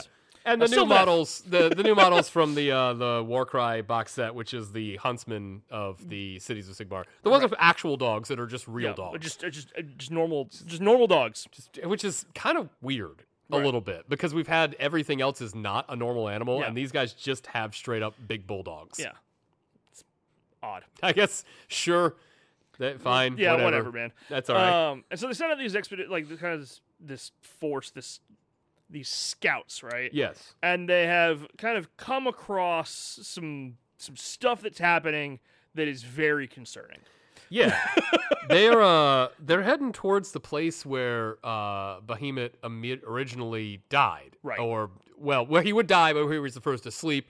And they had the whole thing where Archeon was trying to use a bunch of floating rings of islands to make a big collar for him, and then drill spikes into his brain to mind control him because this is just it- an then he could insane just- yeah, story. so you could just send him wherever to do Yeah, his to could do you- his bidding. Wahaha. Well, and his plan was if he can control a world titan god thing, then he doesn't. the cha- If any of the chaos gods get a little too uppity to him, he has like, well, he has I- something that could punch a chaos god. right. I have this thing in control, so you can't mess with me in this realm. Right. Uh, obviously, as we know, that didn't work. Yep. Mm-hmm. And Behemoth was actually slain for realsies um, by Galmaraz as an act of mercy, and his corpse fell to the ground. He's massive, Yes, and uh, he's the biggest of the biggins. he's he was the biggest of the biggins and with all the gargants gone from this area now they're Because wholly they religious area were- traveling to go destroy an, another settlement. yeah they were going to go punch gardas in the face for a while Right. um a group of enterprising ogres yes. They, hmm. They they looked around and were like, you know, this giant thing on the ground would make an excellent addition to this maw pit. yeah i wonder where would be a good place to have a giant feast of carnal pleasures oh Hmm. inside of the giant corpse of a god and uh, we get do you want to say his name or sh- should i say it the, Oh, the God. slaughter master Yeah, the slaughter of what the heck is this guy's name? it's on Hold page 24 I, I I'm looking for it. Hold on, hold on. I got this. Da, da, da, Uh, da, da, da, da, da, da. The uh, Slaughtermaster Bulk Lumbergulp. Bulk Lumbergulp. If you don't, if you don't like swallow the second half of his name, you're doing it wrong. Bulk Lumbergulp. It yeah, it's Yeah. It, it's kind of like Malort. Yes. the the little bit of throw up motion really sold that. Uh-huh. Yeah. Look, Yeah. y- You're familiar with Malort. Mlorp. Yeah. You can't, you can't. That does sound a little bit like like a 12th century peasant trying to say my lord. my lord. this is very stupid. This is a very Uh, silly show. Okay. Uh, But yeah, anyway, they're having like a big old ritual feast on the because they're gonna feast on the corpse of a god. yeah. So they, they get together these these ogres uh, or ogres if you're nasty, Mm-hmm. and they get together. They have these giant. It's called a gollop because everything because everything's got to be a little. a gollop. Yeah, you just want you know you don't want to put too much food on top. You just want a little gollop. Yeah, just a you know. little- Uh, a gollop will do you. Do So- a gallop of daisy. Yeah, that's actually their commercial, I believe. Yeah. Um, and so it's a big ritual feast thing they do, but they want to have it inside the stomach of where Behemoth died. Right. Because they're like, well, that should make us super powerful because Yeah. this is a super magic. Because kind of not thing. only is it the st- not only are we eating him, but we're also gonna eat the stuff that he was eating. Yeah. Oh, yeah. You're just eating all the things You're that he eating- also ate, and Yeah. all the things that you ate are now part of that process as well. Yeah. Because if you poop on the ground, then you eat the ground. You just, it's a It's- continuous it's- it's cycle a of consumption. like some sort of life. Yeah, yeah, that's kind of interesting because they they are not necessarily like. I I mean, I guess they're damaging the realm, but like Nurgle has already destroyed this place a whole bunch. Uh, uh, L'Oreal fixed it. These guys are tearing it up by making the the awesome new model for the the mall part. Was I like to call it the Sarlacc pit because let's be honest, Mm-hmm. that's kinda what it looks just like a Sarlacc pit. Um, so yeah, they're they're trying to do this ritual there. Lumbergulp stood majestic in his corpulence in the center of the ritual. Um, and then all the old fine cast models get to show up and throw some stuff in and, and Yeah. remind everyone that when they made all the new Argor models, they made exactly two. Uh, the tyrant and that hunter guy. And now you've got some new ones in here that look really cool. Yeah. But for a while New it's kind of Gorgers. like Yeah, the Gorgers are gorgeous. Uh, but Well the done. thank you. I definitely that's one of the only ones I had written down. Uh, yeah, yeah. Um, but yeah, th- it's it was weird to me that they released you know all the new Ogor stuff back when Ossiarch hit as well, and they were like, "Hey, here's your new model." But there's four wizards that are all fine cast that still exist, and are or really hard to or get. metal, or if you can Yeah. find them. Like, yeah. So Yeah, when, I remember when I was trying to get into ogres because uh, here at the Atlanta Warhammer podcast, all of us at some point in time have owned ogre models. I think it And was the same army. It was the same armor. We, have pa- we have passed it around uh, like a terrible venereal disease. I wonder where it is right now. I think it's still with you, isn't it? Is it? I don't think I have the foot parts. I think I sold those. I kept I kept the one tyrant that I built and painted, Uh. Okay. and I think I got rid of the rest of them. But now I'm wondering if they're just in a box. I think they might just be in a box. I might I might have an ogre army. kicking You know, around. just- uh, funny thing, just complete side story. I told you the I saw the Zinch army that I lost to at ATC in like 2017 oh yeah, was being played in the finals. Somebody had the Christmas tree, uh, Christmas hat Zinch army. Yeah. and I don't know what the story is with that, but I'm pretty sure that's the same army I Yeah. fought. But it wasn't the guy that I fought. Because I think it was one of the French players had it. Huh. So what a weird thing! It's like it just armies traveled around. it's, just- it's a it's a traveling Zinch Christmas. Yeah. army. I think, you know, there's a bunch of models in this community that I, I look at sometimes. I'm like, oh, those are mine at some point. like, I once owned those. Yeah, and yeah. I'll own them again. at some point, that person will give up and then give me all those models Because mm, back. And- at some point in time, we're all kind of like banks. yeah. Yeah. My investment's just going to be in Warhammer figures. Mm-hmm.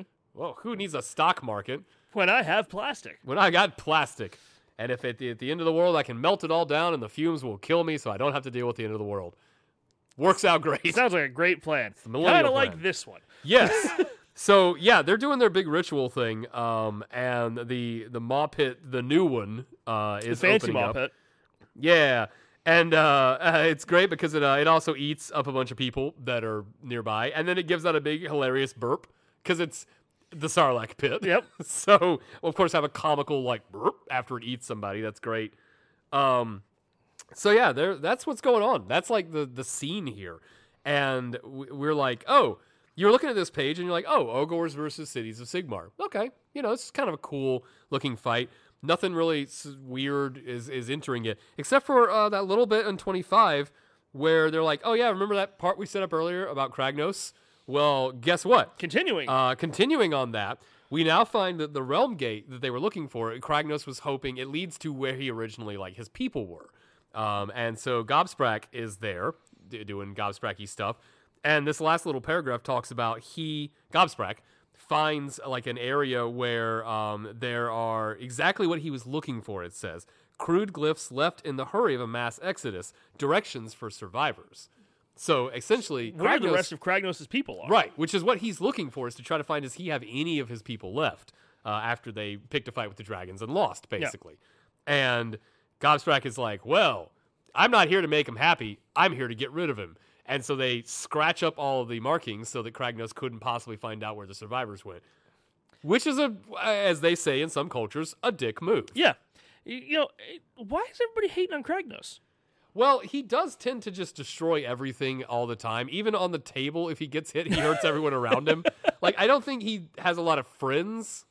It's clearly. Like Gordrak, maybe they have that like buddy cop thing now where they beat each other up, and so the action movie now they can move forward as friends. But Right. even then, I feel like the minute Kragnos is slightly wounded, Gordrak's going to be like, "All right, buddy, listen, I'm, I'm here to finish the job. I am here. I am the original model of destruction. I will finish this job. So yeah, there. Um, Kragnos is being led somewhere. I Right. wonder where he's going to show well, up. somewhere he will f- show up later in this same story. yes, But first, we got to stop these. We got to stop this gore, this this this gore tide thing happening. oh, I guess you realize they have the Gore Tide for corn and the Gore Jurors. It's a very gory book. It's a very gory book. Yes, it's a lot of gore on this long gunt. It's goring it up. Goring it up. So, um, yeah. Now we get a little bit about the gorgers, the infamous empty belly curse that affects all gorgers left them sickeningly famished. And after being commanded by the butchers to feed meat into the maw pits without end, the crusade was their first chance for reprieve, aka, oh, we can eat these. We're things. allowed to eat now. Yeah, Neat. sweet. And these poor humans are just like little tin cans of food because they got a little tiny hard exterior and they're just mushy on the inside. Uh, and the Gorgons are, you know, massive, so not an equal fight in any way for the humans. No. So yeah, they uh they start attacking the the cities of Sigmar, the Crusade again. Um, I like the part where it says that uh, the echoed with the rhythmic clunking of a great metal part.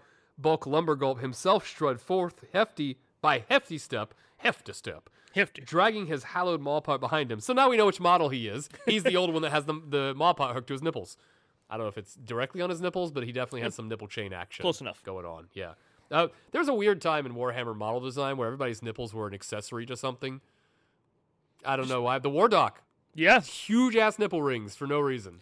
Only orc that I think on the Bone Splitters that has them too. Why?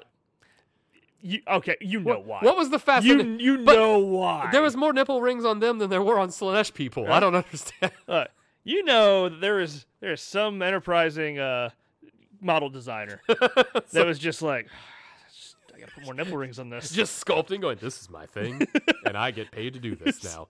And you're all going to deal with this for 20 years. Because once this is because once this has been made, we're never going back. And you know, most of the bone splitters don't have nipples anyway. So Yeah. I wonder if maybe as an orc, if you grow nipples, then it's like you They have gotta, to they have to put something you through. gotta Them. accessorize them. Yeah. Yeah, because otherwise, what do you do with them? I don't know. They don't make any sense to you, probably. You're not mammals. You don't feed. You don't. As far as we know, you don't even have a female presenting orc. You, don't even- basically, Pr- reproduce. Yes, like it was- as in a normal fashion. Yeah, like it's all they- just you just goop. they show up in their goop, or maybe fungus, or Yeah. maybe Un- magic. unclear. Yeah, I think it's camera tricks. Like the camera pans away and comes back, and there's four more orcs where there was one. but to them, they've always been four, so they don't know. Yeah. Um, yeah. So uh, they are charging in and fighting, and Marshal Thurian has decided to fight um, the them head on, which stat wise is not great. Not but, you great, know, but yeah, I, I like your gumption. yeah, she's got a little story armor a little bit. Uh, and the Sylvaneth are basically also getting torn up. So things are not going great, which is like the tagline to this entire book series. Mm-hmm, um, And then just just as she would be slain, she hears in the distance. Do do do do do do. It's the uh, the sad It's the reporter. call of Belphanos. Belthanos is here. and then so Belthanos uh, shows up immediately with uh, a whole bunch of cool people with him, which are his Carnathy Hunters, Yes. which is the box set. Which, that- if you're if you're not familiar with the new the, the Belthanos model, very cool. Yes. Big fan. He is Uh, the closest we're sweet- going to get to a giant sweet- bug army. Yeah, sweet Sylvaneth action here going. Oh yeah. If you like, um, and I and I, you know what, I built him. Not a bad build. Uh, No. surprisingly okay. I didn't realize you got yeah. one. Yeah. Oh, I, I, I have a terrible compulsion. Uh, but yes. uh, Ionis uh, also was like surprisingly easy to build, and the Black Talons, I was so mad because they did that same stupid thing where they're push fit. And the pauldrons are where they push the two pieces together. Mm. So these pauldrons have mile wide gaps in them because push fit never works. GW, stop, doing it. Stop, just stop it. I know, I get that you're doing that for entry level people, but hear me out. Your fifty, no, sixty dollar box of five characters from a TV show that have weird ass rules is not your entry point. Yeah. like there's so much of those models that I've had to go back and cut out the fit the fit parts and then re-glue them to try to fix them. to try and get a little, just a little bit closer to one another. Yeah, it's it's always in the pauldrons of Stormcast. They're like, yeah, put a jagged cut here so that it'll fit together, Mm. or always look like it's split down the middle. Anyway, that's just I'm just bitching about that. Um, but I'm not bitching about this because this is cool. Yeah. So Belthanos shows up. He's playing his doot doot, and uh, they basically win. Yeah. Do you want to Well- describe? The, do you want to read the murder scene, the the, the atrocity they visit on Oh, yeah, the bulk? hundred percent. So, uh, let's see. Uh, let me find the right part here. Um, oh yeah. So, uh, though he swung wildly with his remaining weapon, Bulk was rooted in place and unable to dodge Belthanos' glaive as it plunged back into his bloated stomach. He let out a guttural howl as Belthanos yanked it out, only to run him through with it again and again and again and again, just repeatedly stabbing Just him, shanking him. just shanking this guy. Um, yeah, that's pretty bad. Yeah, well, also, uh, Balthanos pulled his weapon from the corpulent hillock of flesh. Which So- so what a combination of words. What, what a good combination of words. A plus. And also, his blade, uh, see, seen below in that picture on page 29, uh, that thing is the size of the Gorge or the uh, Ogre model. So Just it's not like a shank. He's just straight up hitting him with like an entire uh, two by four of a sword. that's just raging through his stomach, like much Taco Bell will later on today. Yes, this is a terrible set of indigestion for uh, Bulk, who uh, dies. mm-hmm, D- dies. No, it just dies. It dies real horribly. hard. Yeah, they were like, we've introduced bulk. We have unintroduced bulk. Oh, you do think you were gonna get a new model for the Yeah. butcher carrying the maw You- pot? No, yo, no, no. you're we- not. We, We're murdered not- the we're not crap doing that. out of it. murdering the crap out of that thing. It's never seen the light of day. Um, and yeah, so they were just like, oh, cool. Well, that's that, that's that. They did the thing. That's great. And what? a- And I thought when we got to this part in the story, uh, I was like, well, wait a minute. And one of the few things I do remember is I was like, well, that's kind of a an ending. Yeah, Like, but that's weird. They don't usually do that. Because I assumed that the next page was going to be all about the units and stuff. But it's kind of, this is where it gets weird. Because the next pages are other, like, little side stories and bits and stuff of other things. to lead into oddly a third story. Yes. That's but not a full third story. It's three quarters of a story that will conclude in the last book. It's Right. it's a setup to the setup to the action of a final action. It's, it is weird. Yeah. because we also have this interlude here where it's about the Council of Life. Yes. Which is uh, Alariel, uh, Crondis. Uh, I guess Karazai gets Mm-hmm. He's to show up. hanging and up- yeah, he's he's hanging like up. Wolverine. He just sulks in the corner and Yeah. he's like, yeah, let me know when I can kill him, bub. Uh, and Lord Croak, who I'm pretty sure is absolutely zoned out watching something in his mind the whole time and is like, oh, yeah, no, totally pay attention. That's Mm. Yep. the plan. No Yeah, problem. No problems here at all. Absolutely fine. But the plan is to stop Kragnos. The plan is like Kragnos is, is real We, bad. we you gotta we guys. gotta stop this thing. He is he's rampaging across the realms. We Oh. need to stop him.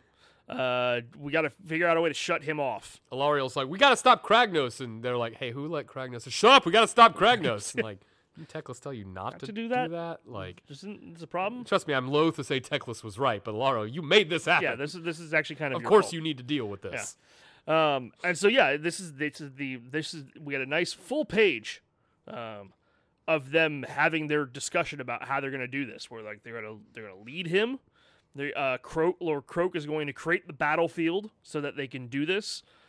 Uh, uh, Krondis is gonna do like the initial fight, and then we're gonna and then he's gonna lead into Karazai getting like the big battle between Kragnus and Yeah, Krazi. Krazi? Krazi? Karazi, he's crazy for Crazy- Karazi. cra- crazy for Karazai. Um, yeah, because Krondis is generally depicted as the more calm and sort of. I mean, he's the wizard. Yeah. So he The- the tactical. He's the tactical one. He's not going to necessarily win a fight against Kragnos, although stat wise, he absolutely could Hmm. probably. No, it um, depends on if Kragnus gets the charge off. It depends on what the charge roll is. Yeah, it depends on what the charge roll Here is. comes two ones. It's, oh no! Here comes a seven. Nothing. yeah, oh god, yeah. He charges them and just misses. Just whiff. Uh, so yeah, there's um there's a lot of talk about like what the plan is, but you basically nailed it. And I, I assume they think like Karazai probably at this point they would have worn him down enough that Karazai could take him out once and for all. Yeah. Um, And I was like, I was kind of mad at this point. Not mad. It's, it's the only thing to be mad at. But I was like, man, that's that would have been a cool scene to get some artwork for. You know, that's not just the same art of Valario we've seen since Yeah. the, the game launched. Maybe turn that page. Oh yeah. Why isn't this? I guess this being the cover would have immediately spoiled the surprise Yeah. of it. But uh surprise, they didn't just tell us this fight was going to happen. We actually get Yeah, to we see actually- part of the we fight. get part of the fight. we get three fourths of the Yeah. fight done. So we get the we get the first part of the plan being executed, in which they sort of like are leading Kragnos kind of down. It's like a, I don't want to say like a corridor, but they're leading him down a path, right? Yeah. And it's like his army is sort of being harried or whatever. Well, first they, they lead him through the place where they just finished up the previous story. Yep. So now these humans, after everything they've gone through, are now accidentally in the way of people fighting Kragnos. Literal god battles are happening. And they're like, Around we them. were just trying to go make a country store and inn on that corner.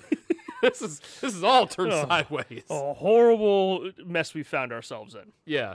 So Kragnos and the Greenskins show up, mostly cruel boys, I'm assuming. Um, and they they attack everybody. and it's like, oh god. Yeah, Acilia had barely stepped away from Bulk Lumbergulp's steaming corpse. Steaming Steaming. uh, before the earthquakes began, and her soldiers' triumph- triumphant bravado evaporating as quickly as it had gathered. Yeah, because they were like, "Yay, we won!" Oh, next fight, immediately next fight. Yeah. So Kragnos uh, smashes his way in. He's doing his Kragnos thing, um, and you're right. They're trying to like lure him away, and all the humans take refuge uh, essentially in the rib cage. Yeah. Uh, because it's a giant, you know, It's cavern for them. yeah, it's, it's huge. It's massive. It's probably the only protection that they may have to survive this horrific fight that is now about to take place between Grandes and Kragnos. Yes. But Kragnos isn't like fighting really head on. And so Kragnos is like, fine, if you're not going to fight me straight up, I'll just start smashing stuff around me. Kill I- all these humans. I'll kill all the humans. And Because then you seem to care about these people for some reason. Right. And then Kranius is like, oh, okay, well, I guess I'll dive down and fight you. And Kranius is like, gotcha, bitch. Yeah, Grandis is lawful good. Yes. He couldn't let them do that. Krazai, when we get to him, he's chaotic good. Uh, and by that, I mean, I think he's just chaotic. But it turns out, like, right as, like, you know, Kragnos grabs Kranius, like, around the throat, then Kragnos is getting just pelted with bullets. yeah, like I said during the break, we get the scene from Spider Man 1. Yeah. Where the Green Goblin is, you know, he's got Spider Man, he's holding up the, the uh, trolley car or bus, whatever, full of people. And the guys start throwing wrenches at him and, Mm. like, hey, you mess with new one of us, you mess with New York. You know, and Yeah. so, like, they, all the people just start firing all of their guns at Kragnos, which thank goodness for accuracy, Mm-hmm. because that seems like a very dangerous thing to have done. 100%. Uh, luckily, the rules say you can do that Yeah. still. So yeah, they're it was- just blasting him. Yeah, and gives just enough time for uh, Cronides to kind of like break away and then s- and then continue its move away. Which at this point, Kragnos is now enraged at the fact that Cronides has got away from him, and so instead of smashing the humans and then going after Cronides, is just going after Cronides. Kragnos is not smart, No, he's Right, been that's- Looney Tunes out of the he- story once already. and is getting Looney Tunes once again. Yes, And so what we get is a nice little actually piece where Cronides is kind of like flying by and takes kind of like does like a nice side eye at Karazi, and Karazi's like on a like kind of on a mountain is like my turn, yeah, and just kind of and y- that's where we stop. We stop like right as like Karazi is ju- is basically like moving down to fight in this. I guess pit that Lord Crocus created for the final battle between Karazi and Kragnos. yes, it's and it's it's literally with one final great roar, Karazai launched himself from the rock and charged. So I guess he was within twelve inches, or maybe he has a special rule for that. I don't know. Yeah, I, I, I- I got nothing for you on that one. This, this, uh, what's his face? Kragnos still do extra damage to Drakes and Star Drakes and stuff. I think they got written out. Did that get written out? I think they can't got remember. written out. Which He- he- book did look, he again, have that? Once in? again, we're at we're at six rewrites and probably a Kragnos death. by Six the end of rewrites this. in a Kragnos movie. this is the Kragnos movie. The Kragnos This is- we movie. got it finally. Yeah, we got it. We Six got War Scrolls in a s- movie. Six war scrolls in a movie. Yeah, yeah. So that's that's where the story ends off, and then you have it talks a lot about the Scabrous sprawl, Scabrous sprawl, Mm-hmm. um, which is like been in a bunch of stories from the Realm Gate Wars. So we're not gonna. I don't want to rehash all of it because I think we already did in one of the previous episodes about this book. Right. But it's an important place, and everybody's shown up there at some point in time. It's had a lot of celebrity visits. They got a restaurant with all the pictures on the wall. Yeah. Like, who died here, you know? Where they where they sat. Yeah. what they or- if, if- maybe they had the order and like a little signature of, on the check. Oh type yeah, of the thing. check signature. Yeah, Yeah. yeah. Kragnos is just just writes "fuck you" Ah. on everything. He's so angry. He's so dark. Yeah, and that's so mad. He's so mad. He's in the wrong universe. So that uh, tells us kind of the end of this story in terms of the story. Yes. Then we get a bunch of stuff. We get some background info. get some background. on characters. So you get Ionis, which I like. Th- I like this because we get cool artwork. Yep. Uh, it is the same as the front of the book, but you know The raddest picture of Belthanos I think I've ever seen. that is pretty cool. Yeah. Um, And we've already gone over uh, who Ionos is. Um, I guess we should say Belthanos. Um, he's like, he's uh, what is he? The first thorn. Uh, the fact the first thorn. Yeah. So he's basically Kernoth is is the god of hunt. You know, Elariel's god is his life. Um, and so the Kernothi were always kind of like, yeah, they worship her, but they had their own god basically. Uh, Belthanos is like he's referred to as the Herald of Spring, probably because Yeah. he doot doots. He does. He do- dudes the spring in, and uh, he worships the god of the hunt, and they thrive on preemptive strikes and heart racing chases.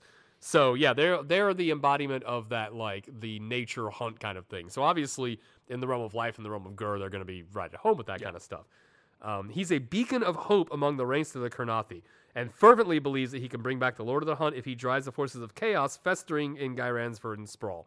So maybe Maybe. I mean, earlier on, Croak gives Alariel a vision that's like Kurnoth is not lost to you, so, so I guess maybe, maybe Kurnoff is coming back. we'll get a Kurnoth model at some point. That, That'd be cool. would be pretty cool. I don't know what that would even look like. Is it just not just like a big like Kurnoff hunter, like just a massive That one? Hmm. seems too obvious. What if it's just a tree with a gun? Yo, it's a tree with a, like a like a The tree of- revolver. the tree of life, and it's got two cannons. it has guns on it. It's got two. Ca- oh, it's like a. It's like a. It looks a little like a Blastoise if it was a tree. Oh yeah, yeah. Yeah.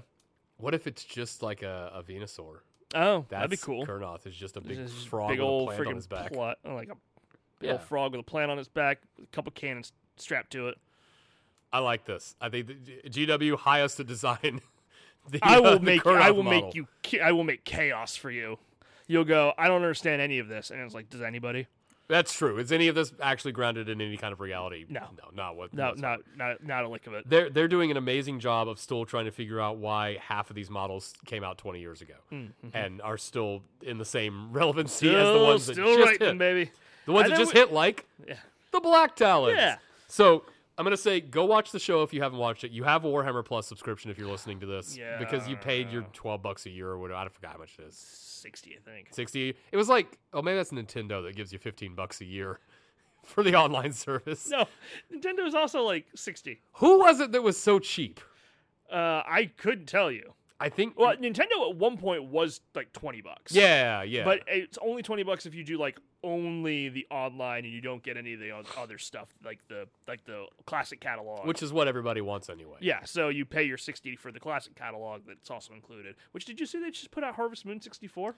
No. Yeah. I'm going to lose some time to that. oh yeah, baby. Uh, I almost lost uh, a full day because I forgot that I had Earthbound on my Switch, and I started up and started was like, playing "Oh, it, no." and I was like, "Oh, I got, I got things to I do." gotta, I gotta do stuff. yeah. Anyway, uh, sidetrack number eight. Uh, yeah, yeah, Black Talons. Yeah, go Black watch the Talons, show. yeah. Uh, it's Look. it's pretty interesting. Here's the characters. Um, they're they're all kind of cool. They all have a decent amount of character in the show as well. Hmm. They're a little stereotypical on who they are. Ooh, spooky, mysterious archer lady, big dumb ox guy whose name is literally Oxenhammer. Like they fit into tropes a little bit. The but Wizard. the, the wizard, the old man mentor to the young impulsive main character. Yes. Even though they're all immortal, so age is completely meaningless. But humans relate to age-based stories, so we kind of have to have that dynamic built in. Yeah, the uh, Lorelei is is weird in the show. Just a weird alien creature, which is good because the Ideneth should be weird alien creatures.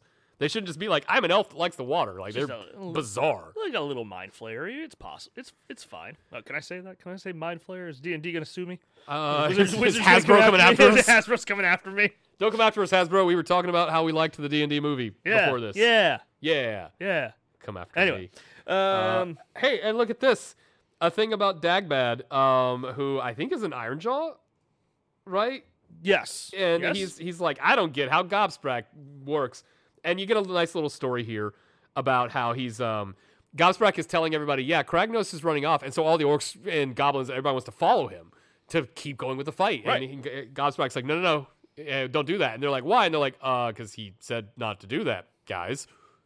And then the guy basically goes, oh, yeah, well, who? To-? And then his vulture bites his head off. So that's the end of that That's the, scene. that's the end of that scene. Uh, so yeah, Gobsprack is definitely playing towards his own silly machinations, which, if I know orcs, will inevitably cause terrible amounts of damage to everybody on all sides. Gumsprack's got a little bit of that zeech in him. He does. Got a little- he got a does little- ride a giant bird, He's got a, no, yeah, Yeah. no, it's it's pretty close. and they're cunning and tricksky, which to the other orcs is might as well be Zinj because that's too many it's words. all the same crap You're to two. us. You're two things. can't We're be- only one thing. We're either naked or armored. Yeah, That's it. Those are the two flavors. I don't understand this thinking man's orc army. I mean, this poison and thinking and cunningness. You have bows that work? What? We just throw the bow. Throw the arrow. yeah, we just hurl the arrow. It does the same amount of damage as the melee weapon, so just who cares? Uh, yeah, and now the, the last little bit of the story before the last little bit of the story. this thing ends like eight It, times. it does, and, and multiple times. There's a tiny little thing here, and it talks about um, Ionis and the Draconith, the uh, the the Storm Drake wing army that you can play as. I think they realized that they have a new way to play Stormcast with all the dragons and stuff, and they didn't put it in the story because it's not anywhere in the story. Right. So I think they were like, "Well, we got to mention that you can do this." So here's a little thing where they go and they save. I think the Astral Templars. That looks like the uh, oh, Celestial Warbringers, yeah. Um, and that's cool. And then Astria, she's still doing the same thing she was last time, which is hunting for the Summer King, the legendary figure that could control resurrection. That's totally not the Flesh Eater Courts at all. Um, and she's getting closer, basically. which is the other part of book four. Yeah, and here's here's the thing. At some point, I don't know. I like this character, but I don't know if she's dumb because she finds a part of her foot squelched beneath her feet. Someone had patched up a decaying carpet runner with stretched out pieces of flesh.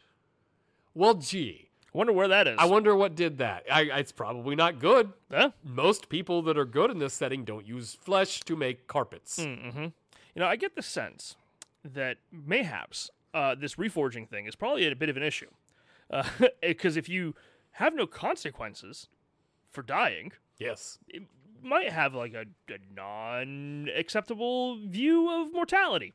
Yes. Yeah. yeah. Uh, or maybe you just flat out forgot what flesh eater courts were. Yeah. Because you've died too many times. Yeah, I you're don't just know how like- many times Ashria's died. I, I feel like this character has to have been in a book or something. It's a cool model. No, Yeah. one, no one ever uses that. They use the Lord Arcanum version of it. But it exists but it exists. Yeah. And then the book ends by giving us another ending about the two about things that are going to happen in the next book. It's like Yeah. it's the preview to the preview. summarizing, uh, we do get to see Cole, Corgus Yes, Cole. Corgus we Cole. haven't seen him in forever. There's a tiny little part where he's like standing, doing dramatic standing, doing some dramatic Shoulder- grimacing. It's like, "Rrr." Yeah, he's got to dramatically grimace and look at stuff. Uh, they got to show you the artwork they have that's still there. They put they're going to layer over that artwork over two new pieces of artwork and hope that you don't start looking at Yeah. the uh, fidelity of all three art pieces. Cole's Cole's got a Cole's got a snarl. Yeah, Cole's got a snarl. And then, uh, yeah, they they basically the last part is, hey, Marshall Thurians, you know, the, they keep moving, um, but they now that part has found things. Uh, Damasaw Wild's paying homage to the Summer King, so that's all gonna tie in. There's gonna be a We're tie-in. getting some ties. We it's in the next book. You we've already released the models, or they're Yeah. on pre-order or something. and then a bunch of neat pictures of all the models and what they what kind of like little little pieces of like oh this is what they were doing this is what these things can look like if you too have lots of money and time and are a good painter if you're a good painter, you have lots of really cool terrain. Uh, you own a smoke machine or a friend that vapes, um, and you have decent photography skills. Right. Your army can look like this as well. and then if you like you can also do a path to glory One of these, the good I, ones I don't know if I can find it. One of these has a hilarious Photoshop error in it. It may be in the last book. I found one where they somebody whoopsied while they were putting misting out the bases, and one of the edges of the bases just goes into a piece of terrain. Ooh. because it's like, oh, I guess sometimes they do. That makes sense. You couldn't always get every shot perfectly. You Yeah. might have to add a person in and post, kind of thing. I, Lord knows I've done it on on editing. yeah But I was like, I saw it and it was like, aha! It's like they're so good at it. It's kind of fun when you find a little When you tiny fi- when you- mistake when you like that. find- yeah when you find errors It's like, aha, you're human too. uh, once again good path to glory we said this in the last book uh, we like this new direction for path to glory very solid Yes, Uh, i don't yes. think we have to I don't, I don't really feel uh, we need to cover it necessarily, but uh, if you'd like to continue Path to Glory or start a new one, good book to do it on. Yes. And uh, yeah, and then we They give get you the to- battles. They get they get to the battle scroll. So what we're gonna Well, hold do on. Before that, they give you the actual battle plan. Once again, just to nod to them doing the right thing. Oh yeah. They give you the battle plans for the things you just read about. Yes. Uh, making that first book even weirder now that it didn't do this necessarily. Right. Because which, now, you again, can- once once again makes it feel like that first book was sort of like a ah, we just got to get something out. like, we, we, we got a deadline. We got to launch the series. just gonna launch- go. just Just go. Put all the time into the fourth and third book. Um, yeah, we'll we'll we'll, we'll fix it in post. I really like the way they painted that Magmadroth. Yeah, it looks really With the cool. green Yeah, and stuff. it I looks could never really do good. that. Yeah. But that looks really cool. It's like an angry pinata dragon. Yeah. So uh, Yeah. much like this podcast and them fixing it in post, we're gonna fix this in post and hit a br- and hit a break. Hit it! Are you still bringing gray plastic to the table game after game? Do you have a big tournament coming up, but your army is barely glued together? Don't worry, Llama Juice Painting is here to help. Free your minis from their drag gray existence and let Justin bring them to life. Whether you're looking for a single centerpiece to bring your collection together or more battle line options, Llama Juice Painting is your best source for finely painted commission work. Check out some of Justin's work on facebook.com slash llama juice painting and get your quote today.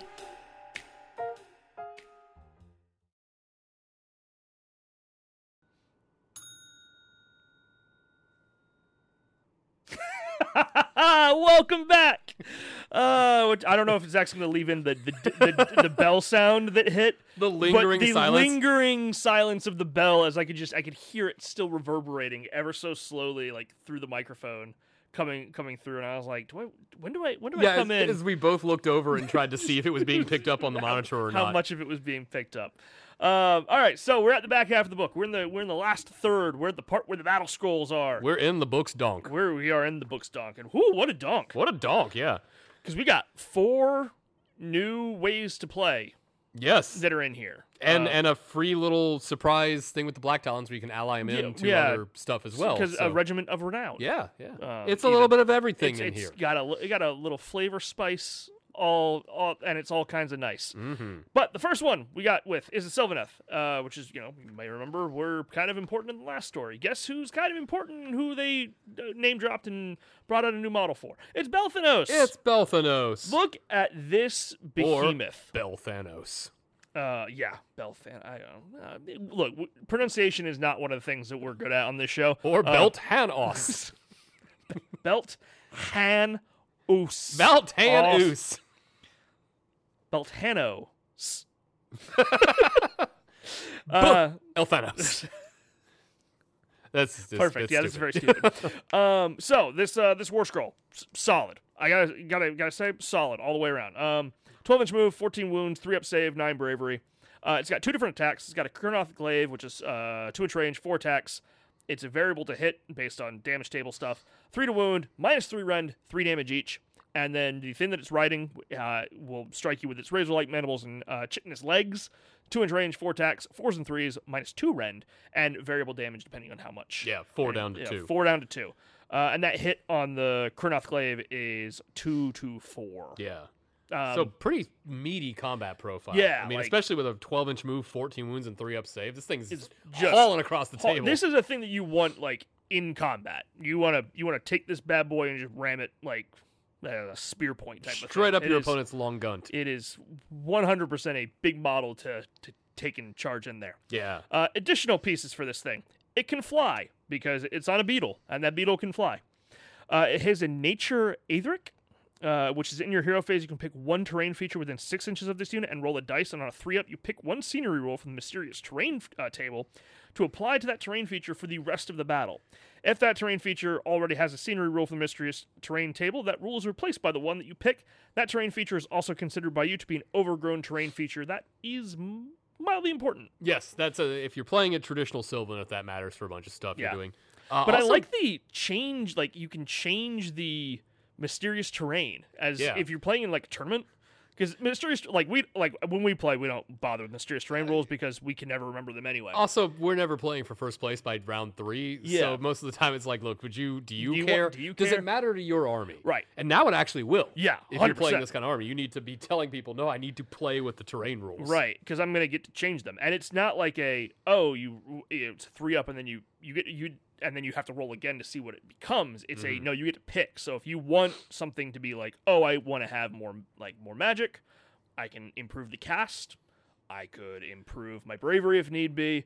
I could make one of them deadly. I was going to say, if you're near a big enough one and you can make it deadly, that could really screw up your opponent trying to get to a side of this character to attack. Yeah. Because that's the that's the bane of the three up save is a bunch of attacks because Right. they just needle you to death. Yeah, so you can kind of you, you, it gives you a nice amount of um, control Yeah. over the, over the table, uh, which is not something that you see a lot. Uh, by the way, in addition to that three up save, it also has a five up ward Yeah, you know, because what's what's better than making something uh, redonkulously uh, with a good save, a hell of a lot of wounds, and then a five up ward? That's that's good all around right there. pretty solid. Uh, in addition, uh, friendly Sylvaneth units wholly within range of this uh, of its ability for the Kernothi Warhorn uh, can attempt to charge even if they ran in the same turn. So Sylvaneth get a run and charge, which I don't think they've ever had access to. I don't know. I know at some points you could attack with a tree lord and then backflip it out of the way half the table. but I don't know how that was I don't know happening. how- yeah, that's Uh, weird and that, rules. that ability is uh, 18 inches at, at no wounds down to 9 inches at wounds suffered. So, like, first turn, It's basically the table. if you've got a lot of Sylvaneth, and that's just Sylvaneth units, it's not Carnathi. So, like, Right. the Bug Riders, the fast stuff could be theoretically in Um, combat first turn if you wanted to. charging them up the table. Um, and then finally, you have the unending hunt, which is you can use the command ability at the start of the movement phase, and the unit that receives the command uh, must be a friendly Sylvaneth unit. That unit can retreat and still charge later in the turn, Important. which is nice for the back half of a game that you may be playing. Now, you can just you know take this wonderful Belthanos character and slap it into your regular Sylvaneth army, but But what if I want to play a very specific army well, based on then this perhaps character? you would like to play the Evergreen Hunt. oh, we which is should a- say Belthanos is 360 points. as well. 360 point, yeah, which is actually not not bad. No, That's solid. it's kind of where I wish the other big model in here had landed Yeah. point wise. Yeah. Um, so for an evergreen hunt, here are the things that you're allowed to take in it because this is how these these specialized armies are starting to work now. Uh, first off, they got to be Sylvaneth. And they either Darn. yeah, I know. and they either need to be arch revenant, colonel hunters, revenant seekers, or spite lancers. Uh, keyword and all Yes. your uh, and then uh, yeah, and all units in your army gain the evergreen hunt keyword. So those are, if you're looking visually, that's not going to include dryads and those kind of things. It's going to include the the ones that look kind of half elven, half dead, Half tree. yeah, half tree, half ghost people like that, um, and the people that are riding the uh, the bugs, the lancers. That's what these are. Mm-hmm, And the arch revenant, I think that's the guy. Yeah, that's the guy with the spear and the shield and the big bug on his back. So he's like the little leader. So. And you might be thinking, well, that didn't include that didn't say anything about uh, you know um, named units or anything like that, which a lot of them do, and that's because Belthanos is, uh, is included in this because it also has the uh, Kurnoth Hunters keyword. yes, yeah. And so there's no rule about not bringing named characters in this thing. Because boy, this that would is- be a hilarious. that narrative. would- it would be, but I was half expecting it. yeah, it's true. Um, so the way this sort of works is that uh, friendly evergreen units that do not have the hero keyword get the battle uh, get the battle line battlefield roll, so that way you don't have to worry about any of the rest of that stuff. yeah, Right? essentially, this is GW saying, "Hey, this army is legal." Yep. Bingo. Um, so you get the rhythm of the chase. After deployment, before the players have determined uh, who will take the first turn, you can pick one enemy unit on the battlefield to be the quarry. If the quarry is destroyed at the start of your next hero phase, you can pick one enemy unit on the battlefield to be the new quarry. And you say, well, that's a weird thing. Why am I getting that? Well, uh, here's what you, here's what's going to happen for you. At the start of each battle round, after the priority roll has been made, each player commanding an evergreen hunt army must uh, must determine their hunting harmony for that battle round. Starting with the player taking the first turn, a hunting harmony is made up of a number of chords. You start with zero chords, and you receive one chord for each of the following things. If Belthanos is on the battlefield, congratulations, you get one. Yeah, yeah, yeah. Uh, for each friendly evergreen hunt unit, wholly within the same large quar- quarter of the battlefield as the quarry. Yes. Okay, so divide the board into four quarters. Four quarters for your quarry of your quartering. Indeed. Yes. And then for each quarry destroyed during the battle, so you get another one. So you can get a bunch of these things. Um, you add up the number of chords that you have achieved, and then you get to look at this wonderful hunting harmony table. And they are all cumulative, and then you get to pick. Uh, and well, actually, sorry, they're cumulative. So then you would get them kind of similar to how a wall works. I was gonna say this is uh, this is big song. Yeah, it, it's playing a big big song, song army, It's, it's a big song basically. army. So zero discordant, you get nothing, which is hilarious because you get nothing until the start of your hero phase, and then because Belthanos is on the table, you get one. Yeah, because why would you probably do this without Belthanos? I can't I mean, I think guess of a reason. it would work, but like it seems more fun to have him in there anyway. Yeah. you know, and you got to get that monstrous sac- rampage because you can't take uh, tree lords, so Correct. you don't have access to a monster, I believe. Yeah. Um, so uh, the first one for one uh, is you get a simple cord. You add one to run rolls and charge rolls for friendly units wholly within the same large quarter of the battlefield as the quarry. Cool, neat. All right, yeah, Uh, at two, you get tuneful, and you get to add one to hit rolls and wound rolls for attacks made with melee weapons that target an enemy unit wholly within the same large quarter of the battlefield as the quarry. that's important because if you box them in, their whole And army. oh, uh, you getting plus ones to everything there, baby. yeah, Uh, at three to five, it's melodic, and you get to add one to the attacks characteristic of melee weapons used by friendly units uh, while they are within three inches of the quarry. That's nasty your because Kurnoth great swords are doing a lot more work. so much damage is coming out of those things. Um, and then at six plus, it's mellifluous. Mellifluous? Malifia, Malifius, Mel- melliflu- Malifluous? mel- mellifluous? Well, I was in band for a lot of my life, and I don't know I've what never that heard word that word means. before in my life. I was Uh, mostly discordant personally. Uh, while a friendly unit is wholly within the same large quarter of the battlefield as the quarry, it is eligible to fight in the combat phase if it is within six inches of the quarry instead of within three inches, and it can move an extra three inches when it piles in. So you just get closer. yeah, Um, this is an army that you do not want to get boxed in by. If you are boxed in, you are probably in trouble. This, yeah, because they're gonna just continuously hammer you. I guess if you get boxed in and they kill the quarry, you do kind of get uh, like if they kill the quarry first. This is important, I think. Um, I don't think half of this stuff would apply Mm. because if the quarry's dead and you haven't nominated a new one yet, there is no quarry on the table. Right. Yes. So you have to wait. Yeah. So you have to wait until you're next. So you have to plan your attacks to not immediately kill the target, and then you lose your bonuses to stuff because the bonuses are applying to other like enemy units in the quarter. Right. So you might want to like So those bonuses, soften everyone else up. Yeah, so those bonuses might not take effect until your next go around because the quarry's dead. Yes. Right. Yeah. Um, in addition, you also get abundant growth. So after territories are determined before faction terrain pieces are set up, you get to pick three terrain features on the battlefield, and the, they are all overgrown. The reason this is also important is because at the start of your hero phase, you can heal one wound allocated to each friendly evergreen hunt unit that is wholly within nine inches of an overgrown terrain feature. Well, if you're Only picking- within nine inches of a terrain feature. yeah, So that's going to be half the table. yeah, Eh, pretty much. If you're picking the right, like overgrown terrain features, Yeah. yeah, it's just any of those overgrowns that you've gotten. you Pick that just big thing in the center. Whatever map you're playing, pick the big pick thing, the big in, the thing center. in the center. As long as you're within nine, you're going to heal one one damage to everything in your army. Yes. Which is good because uh, you lose a little bit of the spellcasting um, healing and stuff that Sylvaneth can put out and resurrection or Yeah. regeneration. I don't really or know. uh, the summoning new units and type that Right. type of stuff. So you're gonna need that type of thing. Um, you get a you get a, a fancy heroic action. Yes. just for just for you, which is a prize quarry is sighted. You pick one friendly evergreen hunt hero and one enemy unit within nine inches of that hero, and that enemy unit becomes the quarry instead of the enemy unit that was picked to be the quarry. So you can pick something and go, well, I'm not close enough to that thing. How about this and guy? I'm gonna go. Yeah, I'll take this guy instead because he's in the same qu- he's in the same quadrant as me or quarter as me, and I'll just have all and now all those bonuses Yeah. are active for you. I want I want to fight this particular thing. Yeah, Um, and it's just an enemy unit. You don't have to pick a hero, which is kind of weird because like you you initially I think hearing this think like oh this is to go after a hero because it's a quarry it's a single thing. But I just pick a unit. just pick a unit. You know, you Yeah, it's gotta- just your hero needs to be close to it.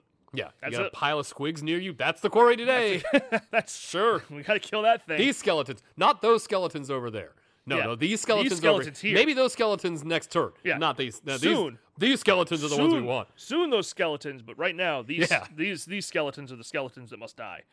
Uh, the monster rampage that you get is merciful strike. If the quarry has any wounds allocated to it and is within three inches of this unit, you roll the dice and you add the number of wounds allocated to the quarry, or allocated to the quarry to the roll. And if the result is greater than the quarry's wounds characteristic, one model in that unit is slain, So which could absolutely murk some uh pretty big heroes. Yeah, I mean, if you have a twelve, uh, if you have, it have to, it couldn't be twelve because then you couldn't roll over the greater the wounds characteristic with a six.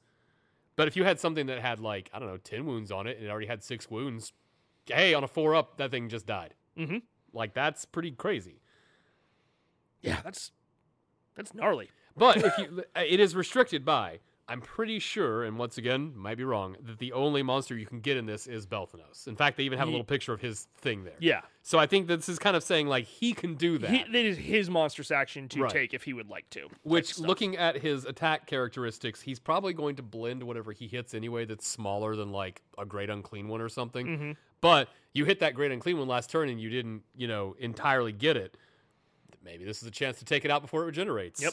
Um, because it's you know going off in the charge phase, so you're like, maybe I kill this and then use my attacks on something else. It's neat. Uh, your command trait is a sapwood leader, so when you use the abundant growth battle trait to heal this general, you can heal it to D3 instead of one. So That's nice. good because anybody that's playing this, you know, Balthanos is going to be target number one. Oh, from yeah, you everything gotta else in the opponent's army. shoot the crap out of that thing. Um, your artifact of power is a Heartwood hunting horn. Once per battle at the start of any battle round, the bearer can say they will blow their Heartwood hunting horn, and if they do so, you receive an additional hunting harmony cord for that battle round. So you just get to add one briefly. Uh, and then grand strategy is the grand hunt when the battle ends. You complete this grand strategy if you have destroyed four or more quarries. So kill stuff. Yes. That's not a bad grand strategy, honestly. No, um, the only challenge I would think of is if you get to like the third one and you've done so much damage to everything that you don't have like a good target that you can get anywhere near. Yeah. Because your opponent is like, well, I'm going to run one guy just all the way away Oh, from you. Just run away from stuff. but that's why you have the heroic action to where you can go, okay, well, you know what? I was just kidding. It was this guy. It's this guy instead. Surprise! Steve from Suck it. accounting. you thought I wanted your boss. I didn't. No, I wanted you the whole time.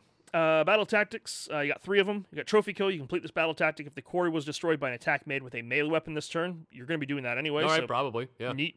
Uh, encircled. You complete this tactic if at the end of this turn all friendly units are in the same large quarter of the battlefield as the quarry. Not terrible. Doable, I think. Doable as long as you're not trying to play the game. Yeah, it's a little bit. because you will have to dedicate your whole army to being in one quarter. Yeah, it. So I can see how it might work with like certain uh, against I guess some armies, especially if they're like ones that like want to get up in your face. I'm thinking uh, particularly like one got bounders or something like that, Mm-hmm. Yeah. where they're going to be in your quarter. So you pick one of those things that's going to be all up, already up on you, and you go, okay, well you're in the quarter as me because you have to be. So I did it. Yeah, you could actually 100% lure in an alpha strike. 'cause Yeah. You could pick a quarry in the beginning that doesn't matter, and as soon as they bring a guy into your quarter, if you've deployed, and the map will allow you to deploy your whole army in the quarter, Yeah. you just use the. the The well, heroic action. But it's within nine inches. Ah, so you wouldn't be Uh, able to do yeah, that. yeah. huh. So you couldn't do it that way. we were trying to get too clever. Yeah, we we're trying to get a little bit too Flew too clever, close to the but sun. Yeah, but st- I think it's it's not it's not as easy, but it's still doable. It's possible, yeah. Yeah.